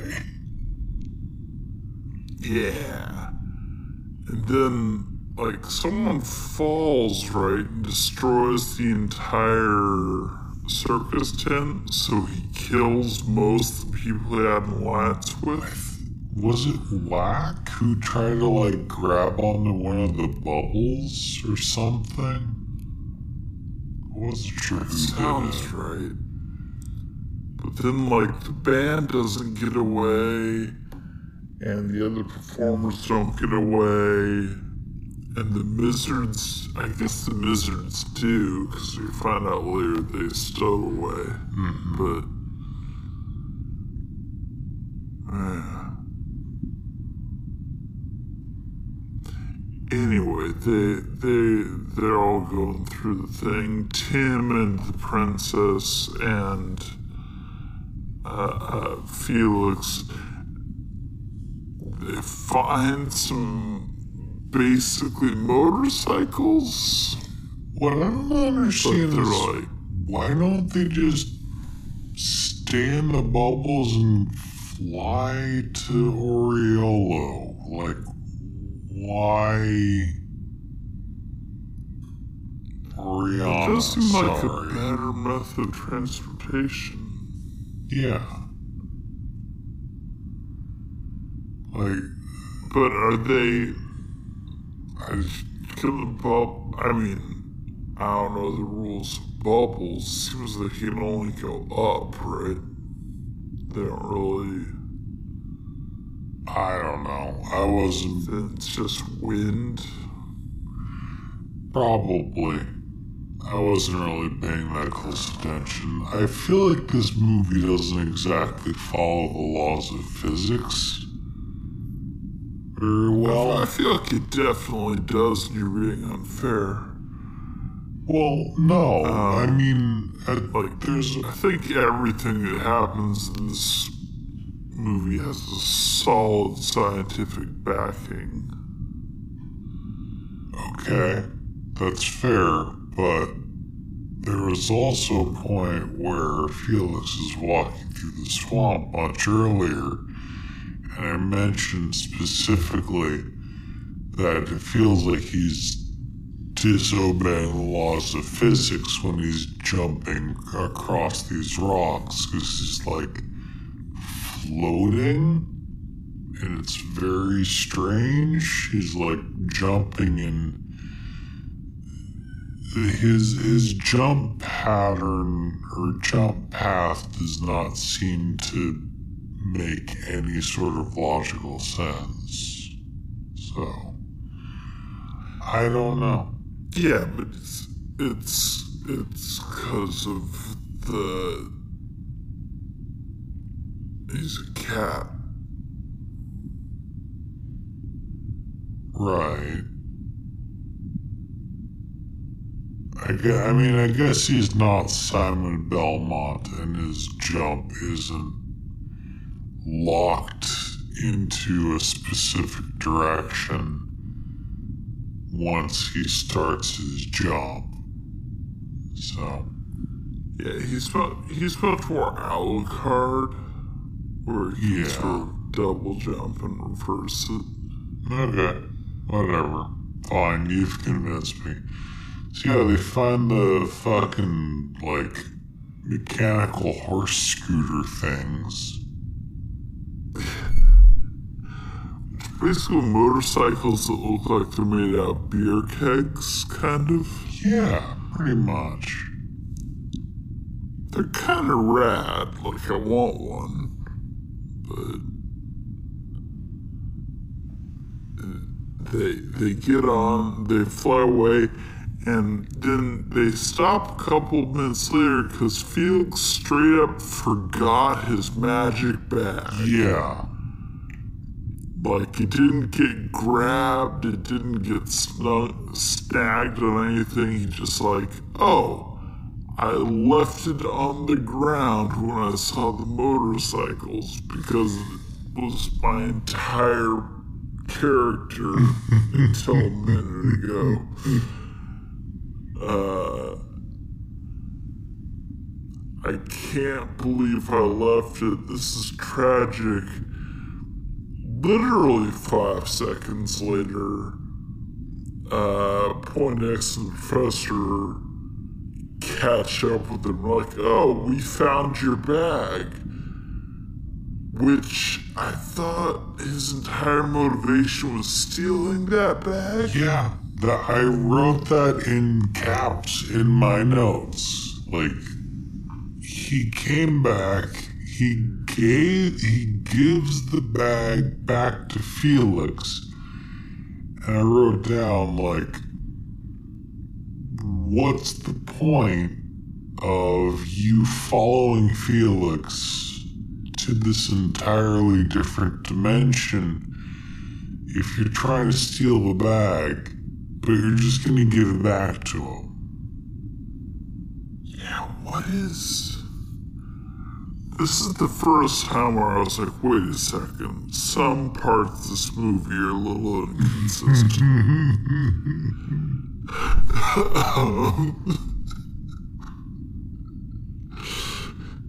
so he, he gets the bag back, and also they they don't leave. They, this is the Chekhov's gun thing in this movie. It's always within less than half a minute. Like nothing can simmer at all. So he, he loses the bag. Not even the next scene, same scene, gets the bag back through no actions of his own. Um, and then they a dragon comes out and says Stella Yeah. Um. and like quote streetcar named Desire for a couple seconds and then they run away from it.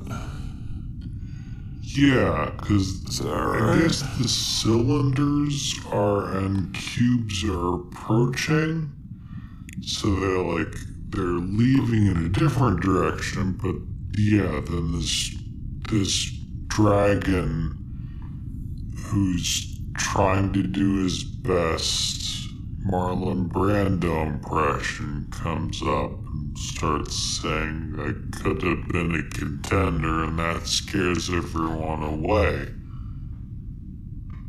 Yeah, what? Th- There, there are so many like random moments in this movie that just reference other pop culture things that are again never mentioned again.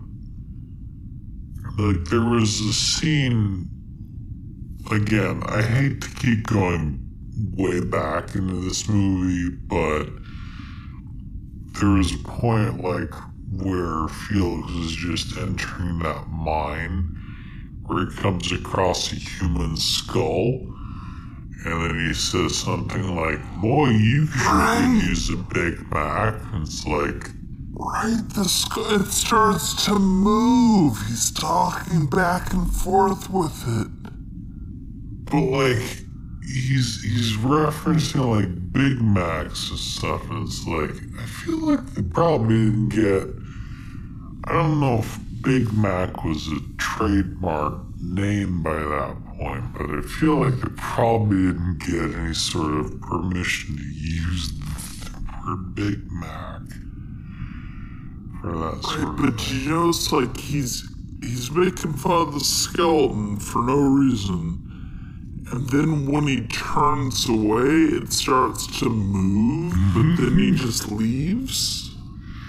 Well, I mean, Felix is so self absorbed with the jokes that he tells that he's just laughing constantly at, you know, the jokes he tells.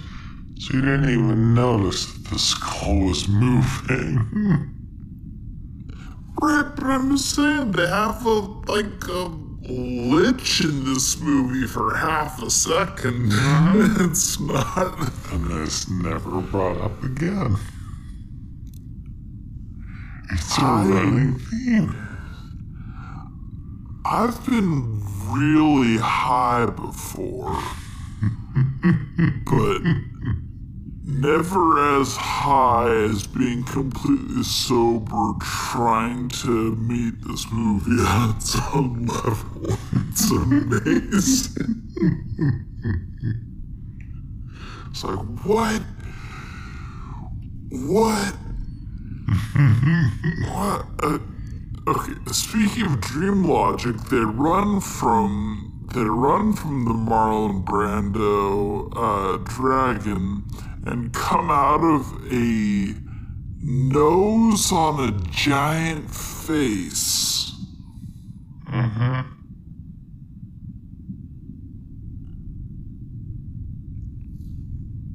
It's never addressed after that, but they're on a giant face and the force is made of hair. And one of them says the line, and I quote, This hair forest is home to the headhunters. They're always hunting heads, even their own. Everyone's like, okay, let's go through the hair forest. Whatever.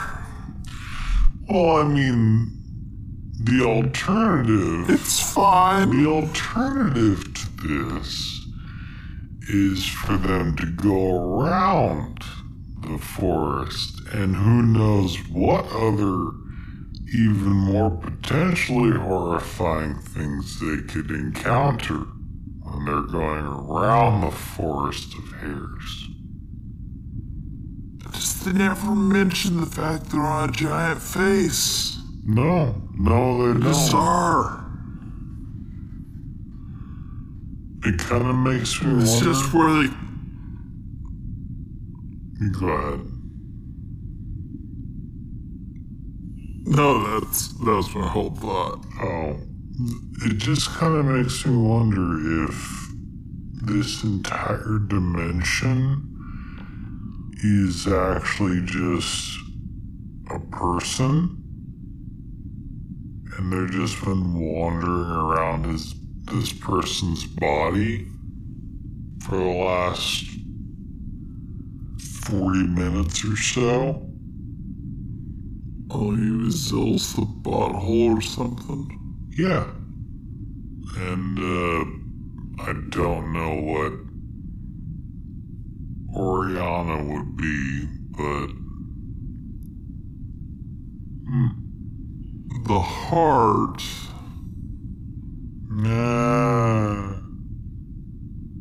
I don't know.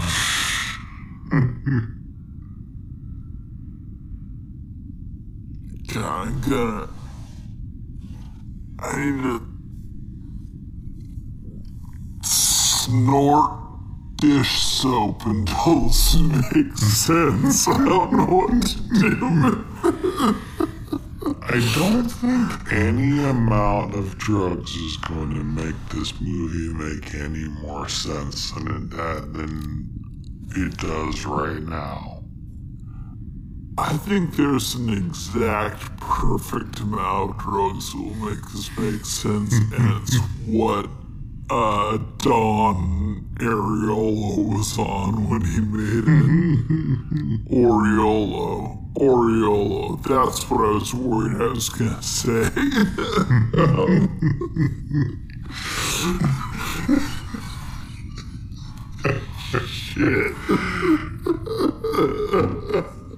I would clap, but it would beat my microphone.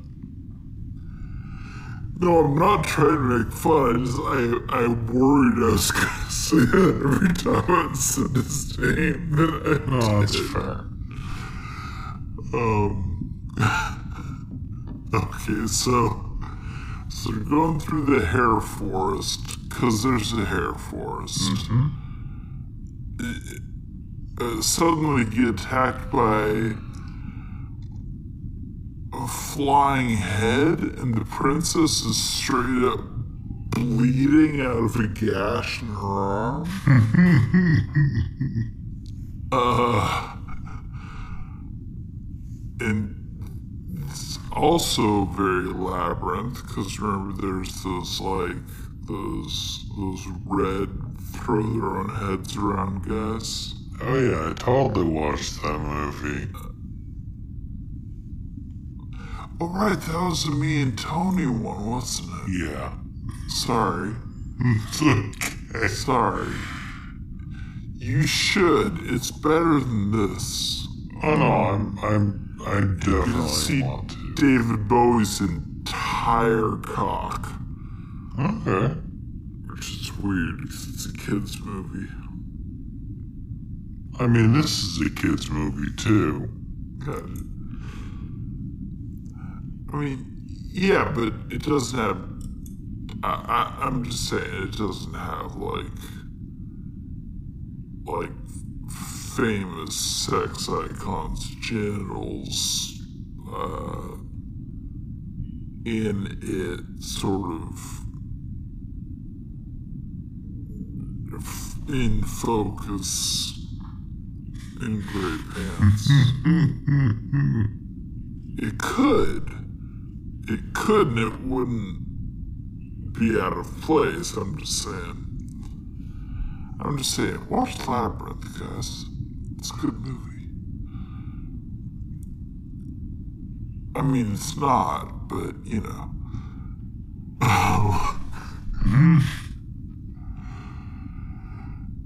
Uh, didn't Poindexter use the C4 to kill all the robots?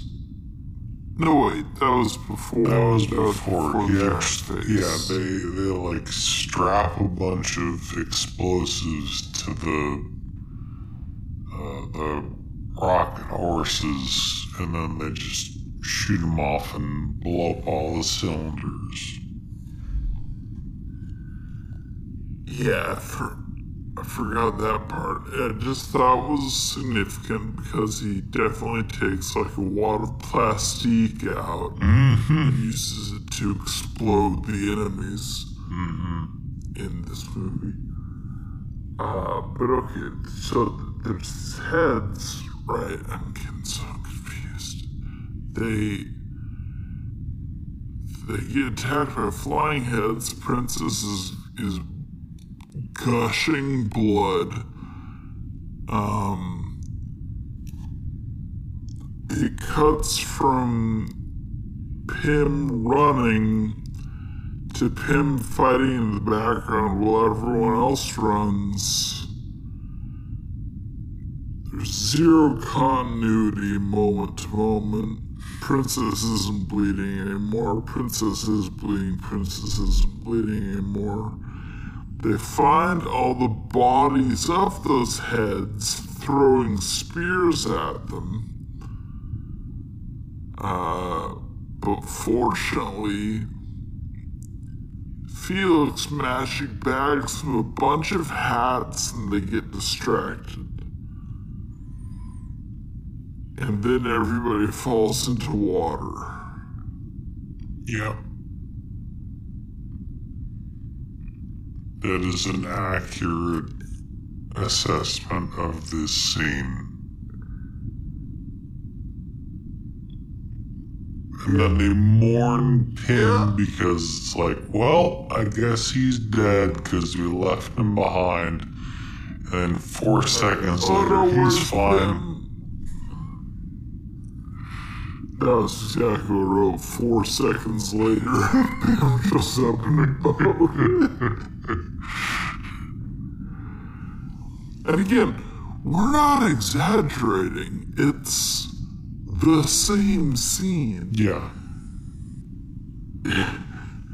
And I don't know where he got the boat, but he, he did. He just he got the boat. Mm-hmm. And also, I don't know where they are.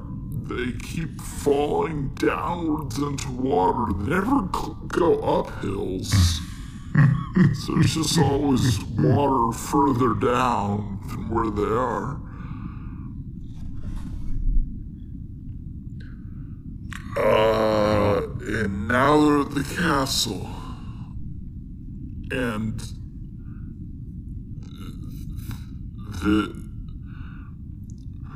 the story isn't arcing so much, but it was around this point of notes. There's like 10 minutes left in the movie. It's like, hey, what, what's gonna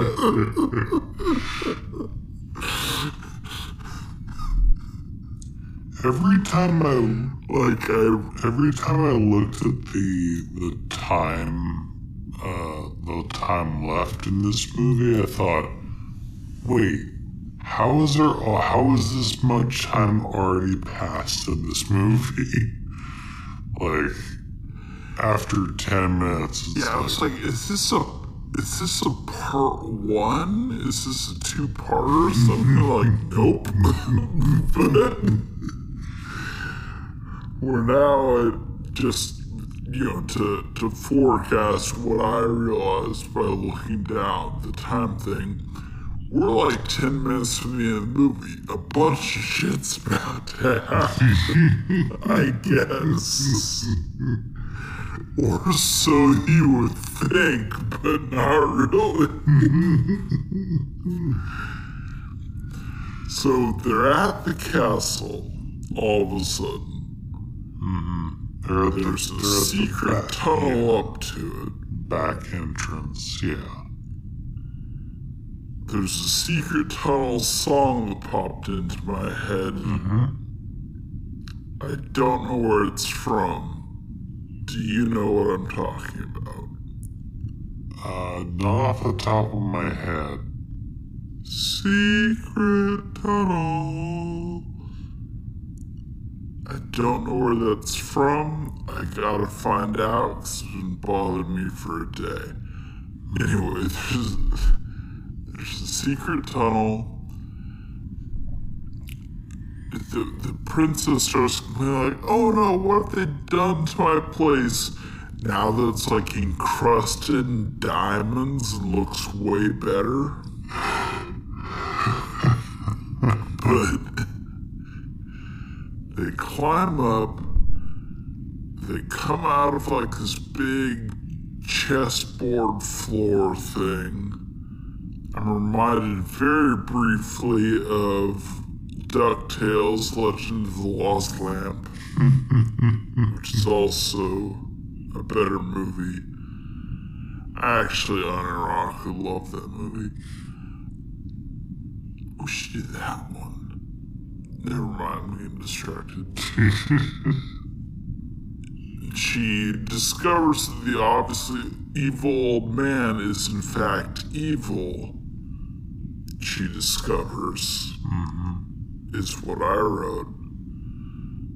Um, I'm falling apart psychologically at this point in my notes. I can tell just how the sentences are going.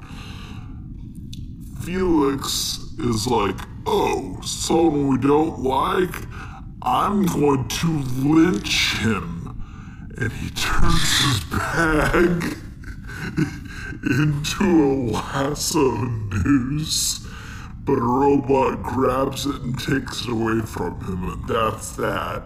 That's the whole thing. Yep.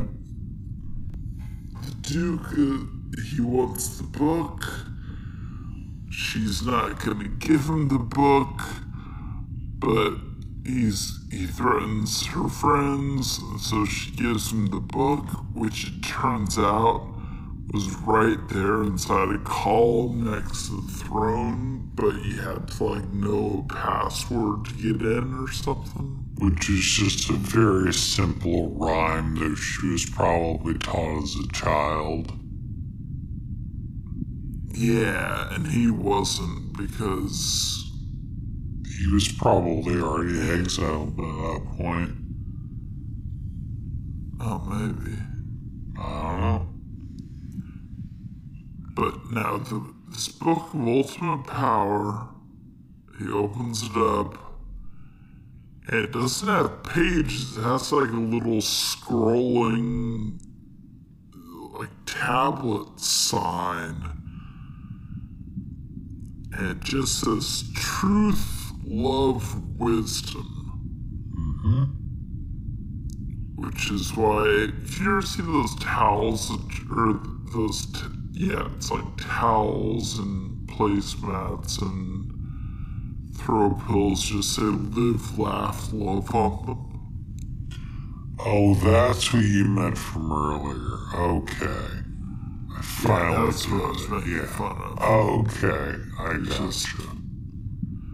Just one of those very twee and, and trade little truth, love, wisdom. That's it. That's the entire book. Yeah. We killed so many trees for this. Three words. He's real mad, as am I. Uh, so he brings out Master Cylinder. Actually, actually, Master Cylinder was a character in the original, in the fifties Felix the Cat cartoon. I looked that No up way! because I, because on the Wikipedia page, Master Cylinder has its own link. I thought this is weird. I want to see why it why Master Cylinder is important enough to get its own Wikipedia page. Turns out it was a character from the 50s uh, Felix the Cat cartoon. And it was a it was not That's awesome. but it was not created by the Duke of Zill. According to Wikipedia, Master Cylinder is an evil cylindrical robot who first appeared in the 1958 episode Master Cylinder, King of the Moon. He is always trying to kidnap Poindexter I don't know why Poindexter will oh wait, so he can use Poindexter's intellect build weapons and equipment. Uh, it is revealed that he was once a pupil of the professor uh, in an academy unit, and an, ex- an explosion destroyed his original body holy shit, they took. So Master Cylinder was basically transformed into the Duke of Zill for this movie, Yeah, which they should have just left as Master Cylinder because then it makes a lot more sense. All the bad guys are cylinders yeah, exactly. and cubes. That makes less sense, But it still, sounds like a much better movie. right?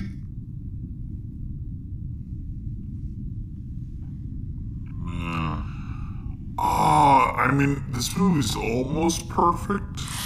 You could have made it perfect if you replaced the Duke of Zill with Master Cylinder the whole time. But I just want to mention real quick that while the Duke of Zill is monologuing about how incredible and amazing Master Cylinder is, Felix is like in the background dragging the book away. Which is totally not going to be important. Eight seconds from now, this movie has no pacing. We know how this movie do. Yeah. Master Cylinder has one line in the movie, and he says, "You're grass and I'm a lawnmower." Yep. That's the line. Your grass and uh, uh, I might be misquoting. Might say it's like your. I, there might be something else, but I for your grass. I'm a lawnmower. He's, yeah, that's all it says. Amazing. Yeah. But the book is also a bomb. So, uh, he, Felix throws the book at Master Cylinder and it explodes him. Yep. And And that's the climactic fight of this movie. the resulting explosion, because apparently the, well, the explanation for this because I heard this entire this entire statement down from Poindexter. The reason Purity of the gold. Well, yeah, because he says, he says, obviously, is the first line of this, or the first word of this line. Obviously, the master cylinder's circuitry reacted adversely to the purity of the gold binding on the ancient book therefore shorting out its system and all of the all of the Duke cylinders and cubes which derive their power from the master cylinder. Simple. Oh, that makes sense. Yep. Um, I mean, that was George Lucas's entire idea for how to end Phantom Menace.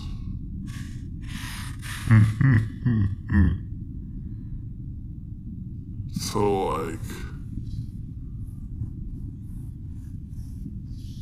clearly it wasn't a bad idea then. That movie's great. So. Oh, for sure.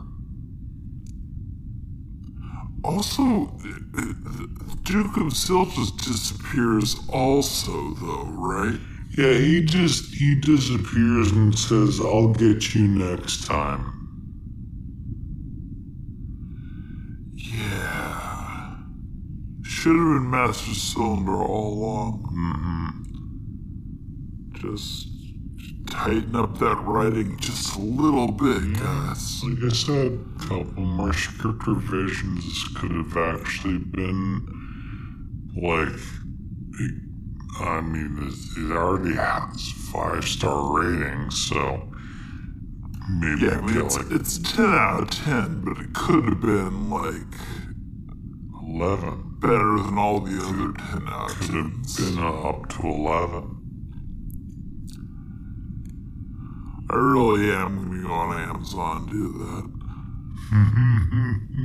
but, um, so, yeah, and then at this point we got like 12 seconds of the movie or something. uh, Princess invites him to stay, but they're like, no. Now, then- Felix didn't cancel the milkman. He has to go back. Yeah. Yeah, and also, he hasn't. There's nothing good about this world. He's in the only house that doesn't suck, and there's only three people there, one of them's evil. Mm-hmm. So, like, I get why he doesn't want to stay. Uh, but turns out they're all gonna leave. I mean, he's gonna leave, and the professor's gonna leave, and, and Poindexter's gonna leave. Um, turns out the teleporter doesn't work on gold. So the professor Poindexter are gonna have to leave all the gold. I forgot they cared about it all. um, but Felix's gold is okay because he only has a heart of gold. And that's the end of the movie. Such jealous, so genuine and wonderful. He has a heart of gold, and then the credits roll. Well, now Felix's creepy balloon head comes out to stare at us during the credits. Yeah. Um, And this is when I realized for the first time the screenplay is by Don Oriolo, not Joe Oriolo. And then it all sort of fell into place. Where it's like, oh.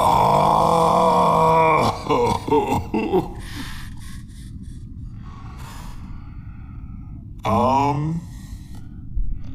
God, I don't have that many more thoughts about this movie. I'm just. It's like waking up, you know? It was like waking up after a weird dream and then trying to explain it to a friend, and they're like, yeah, no one actually wants to hear about your dreams. That's not something people actually want to do. um. Yeah, the. Sam, what did you. Yeah? I was just gonna ask what you thought of this movie and sound like you were gonna launch into it anyway. No, the only the only other thing I wanted to mention that was about this was that uh, Don Oriolo not only like wrote the movie or wrote the script for the movie, I assume. He also did a lot of the music for this movie.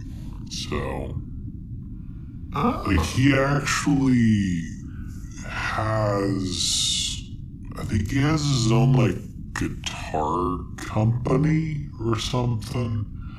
I looked him up for a for a brief moment.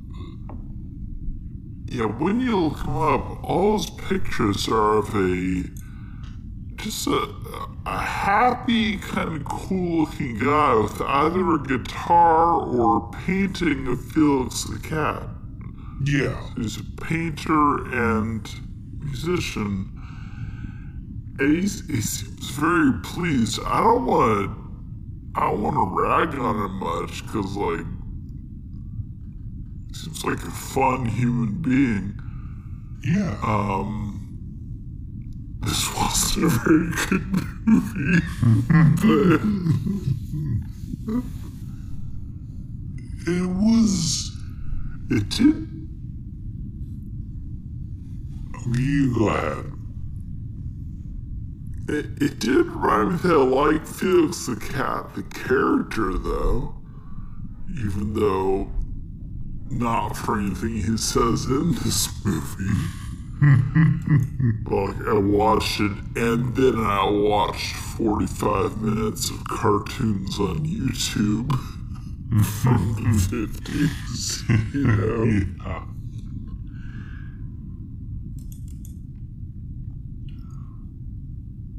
I mean, honestly, for me, this movie was not as bad as I was expecting it to be, which I know is not really saying much, but it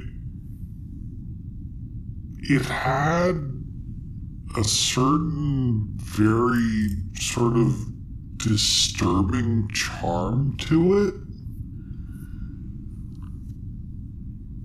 I mean, like certain characters had certain disturbing charm to them, like like the prospector. Like he was obviously an evil character because he lured Felix to be captured by by the black guy. He's a slaver, is Yeah. what he is. But like, he's also, you know, the the stereotypical whimsical prospector from the 1840s or whatever. And uh, yeah, I mean, certain characters are alright, and like I said, the music is fucking amazing in this movie but it's like it's not like I was I was legitimately expecting this to be like one of the worst movies I've ever watched in my life. and it isn't. Which again is really not saying a lot, but it's not even like in the worst movies I've seen for this podcast. Like there are far worse art is hmm. Yeah, the, the art is good, the animation's good. I wasn't as impressed by the music as you were, but I, I will listen to it again because I also wasn't turned off by the music, and that's surprising. It's really only the only the pacing and the fact that nothing is connected to anything else. Like, if I could watch this movie. Visually, it's fine. I would watch this movie on mute, no problem. Um, and make up my own story, which would probably make more sense. but. Yeah, it's just what's weird about it is just the the the pure dream logic this then this then this then this nothing connected to anything thing Yeah. and it i haven't seen anything else like this in that respect i, I- I think the uh Druid of Dark described it as like a a weird acid trip of a movie. and it kind of is, except the acid trips I've been on still have more connective tissue than this movie did. But like nothing about it is is low quality. It's just such a strange, strange written story script, you know? Yeah, to say this to uh. say this movie moves at a breakneck pace would be giving it not quite enough credit for how fast it moves and how just how much it just like how how few things it actually bothers to keep from scene to scene. Like there's no there's no like I said there's no connecting thread between anything except the characters and even then that's a tenuous thread at best Yeah, and I, I feel like like pacing is almost the wrong word because pacing implies there's like a beginning and then like milestones you pass mm-hmm. in a certain order, a certain time. Like it doesn't have pacing because it just sort of does whatever second to second, you know? yeah like normally Like it's it's like watching a visualizer on iTunes or Winamp or whatever. It's just like, okay, now we're now it's like tendrils, but okay, now we're doing sort of a pipe thing. I'm like, oh, it's crystals now. You, just Yeah, most of the time when I watch one of these movies, I'll, I'll there's usually a fairly distinct, to me, a fairly distinct division between like first act, second act, third act. This movie does not have that. It just goes from scene to scene, and there's just there's no stopping. It just continues on at whatever pace it wants to continue at. And there's nothing that any of us can do to stop it, basically. But then all the stills are pretty well drawn. Like the animation's wonky and uh, out of sync.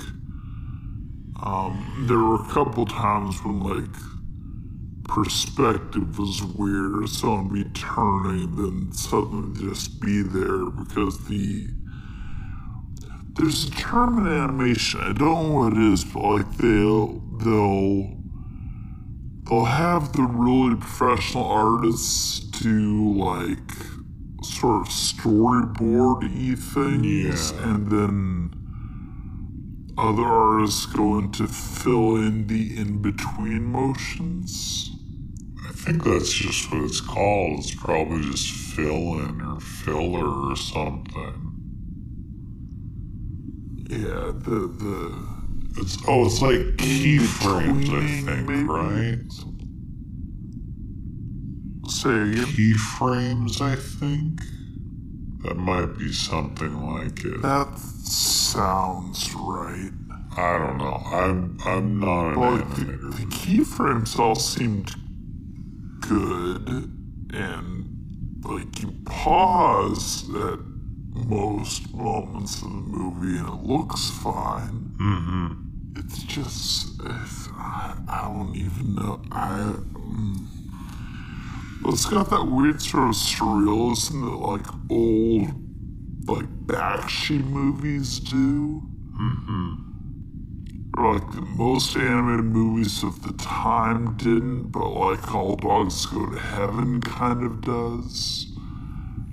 Like, I don't know what it is, but there's a. I don't know what it is. I don't know what it is. I don't know. I don't know. I don't know. I don't know. I don't know who I am, where I am, what's going on in this movie. Uh, what's weird to me is I feel like I didn't. I feel like this movie wasn't quite as much of a trip for me as it was for you. But, like, then again, like I said before, I wasn't paying super close attention to the animation style for most of it. It was just more. I was more listening to it than watching it. So I feel like probably a lot of the impact of some of the animation and stuff was lost on me. But then again, the story was batshit crazy. So, but still, I'm I'm gonna say it's not that bad of a movie. I would say watch it. No, I. I, I feel like almost bad or good is on the wrong scale for this. That's It's yeah. something that can't be either of those things, you know. uh, no, I was I was fascinated. I, uh, thank you, Druid of Dark, for suggesting this. I was fascinated by it, um, and confused by it and resented not a moment of watching it. Um, I also have no idea what to do with it as like a, a new piece of knowledge, you know? Yeah, it's. Hmm. Yeah, it doesn't. I feel like it can't really. It doesn't really fit into anything else. Like any of the other stuff we watched, it just. it is sort of going to stand on its own. Like it's it's going to be on a pedestal as just this odd, irreverent, just I I have I don't know what other words to use for it, but just this strange sort of enigma, this sort of amalgamation of of oddities that just are just shoved together and just thrown at a wall and then hey there you go for 75 minutes you get to watch this Yeah. Yeah. And I mean, we found it free on YouTube. I do recommend it. Mm-hmm. I don't even know where you can get it. It's not on any streaming service I found except YouTube. So I feel like it's not a crime. but I don't know actually. I feel like no one's keeping track of the rights of this because it's on YouTube under the title Felix the Cat. yeah So it's. I. I recommend it. I just can't say you'll like it or dislike it because it's not something you like or dislike. it simply is yeah. it exists for your consumption and it does not matter whether you like it or not because it doesn't care if you like it or not it just is Yeah. And it could have, but, but I can suggest a couple places where it could have been better. Um, Master Cylinder is the villain. Uh, Felix not having quite as many asides. And, um,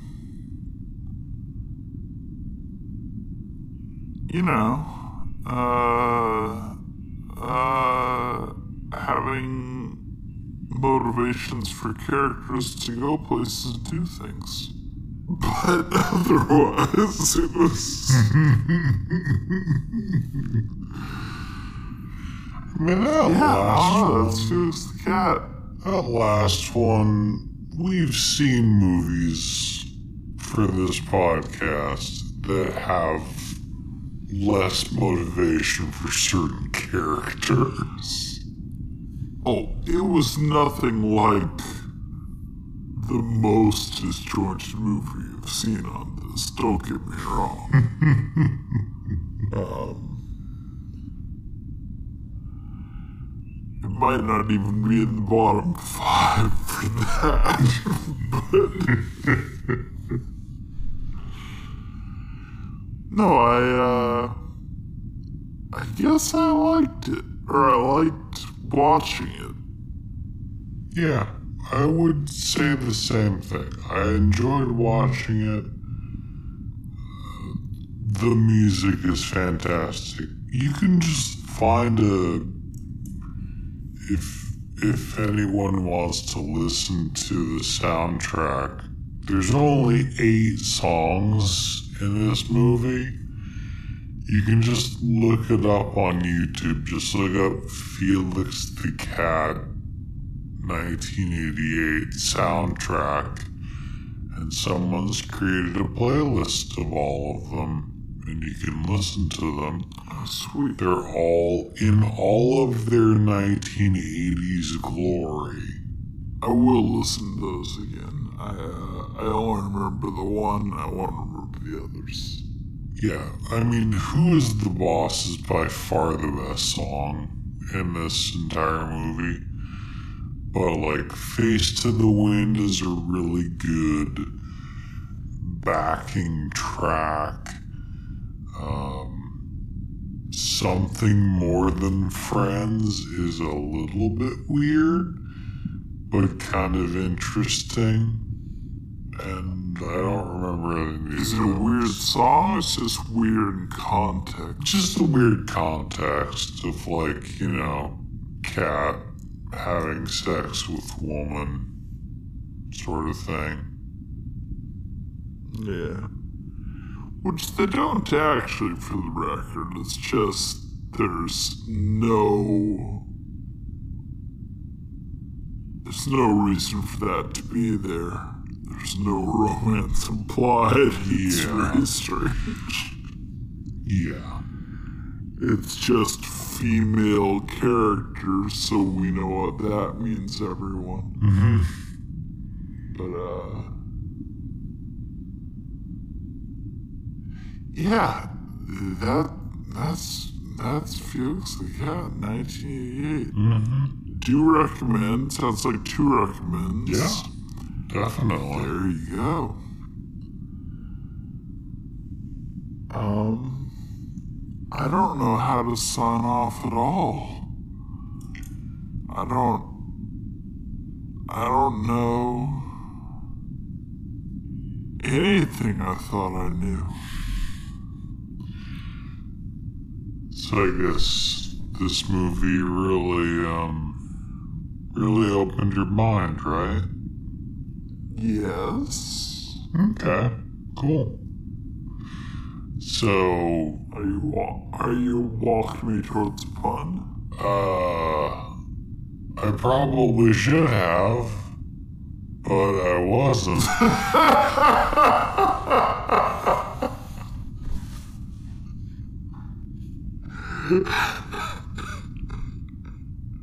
Glad I could make you laugh there.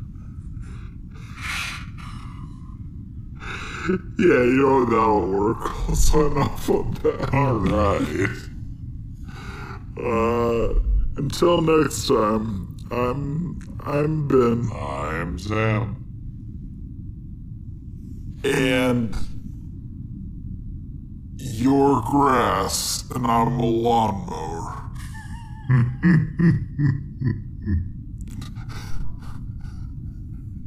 This Air Force is home to the headhunters. They're always hunting heads, even their own.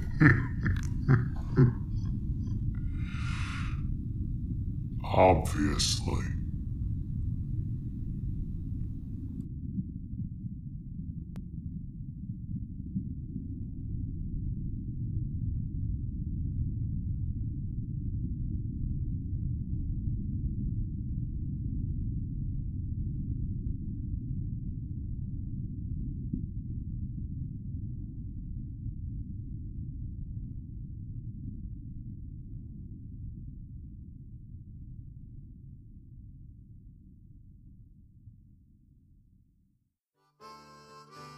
Brought to you by our patrons at patreon.com slash matinee manatees. If you like what you've heard and like to hear more, consider becoming a patron.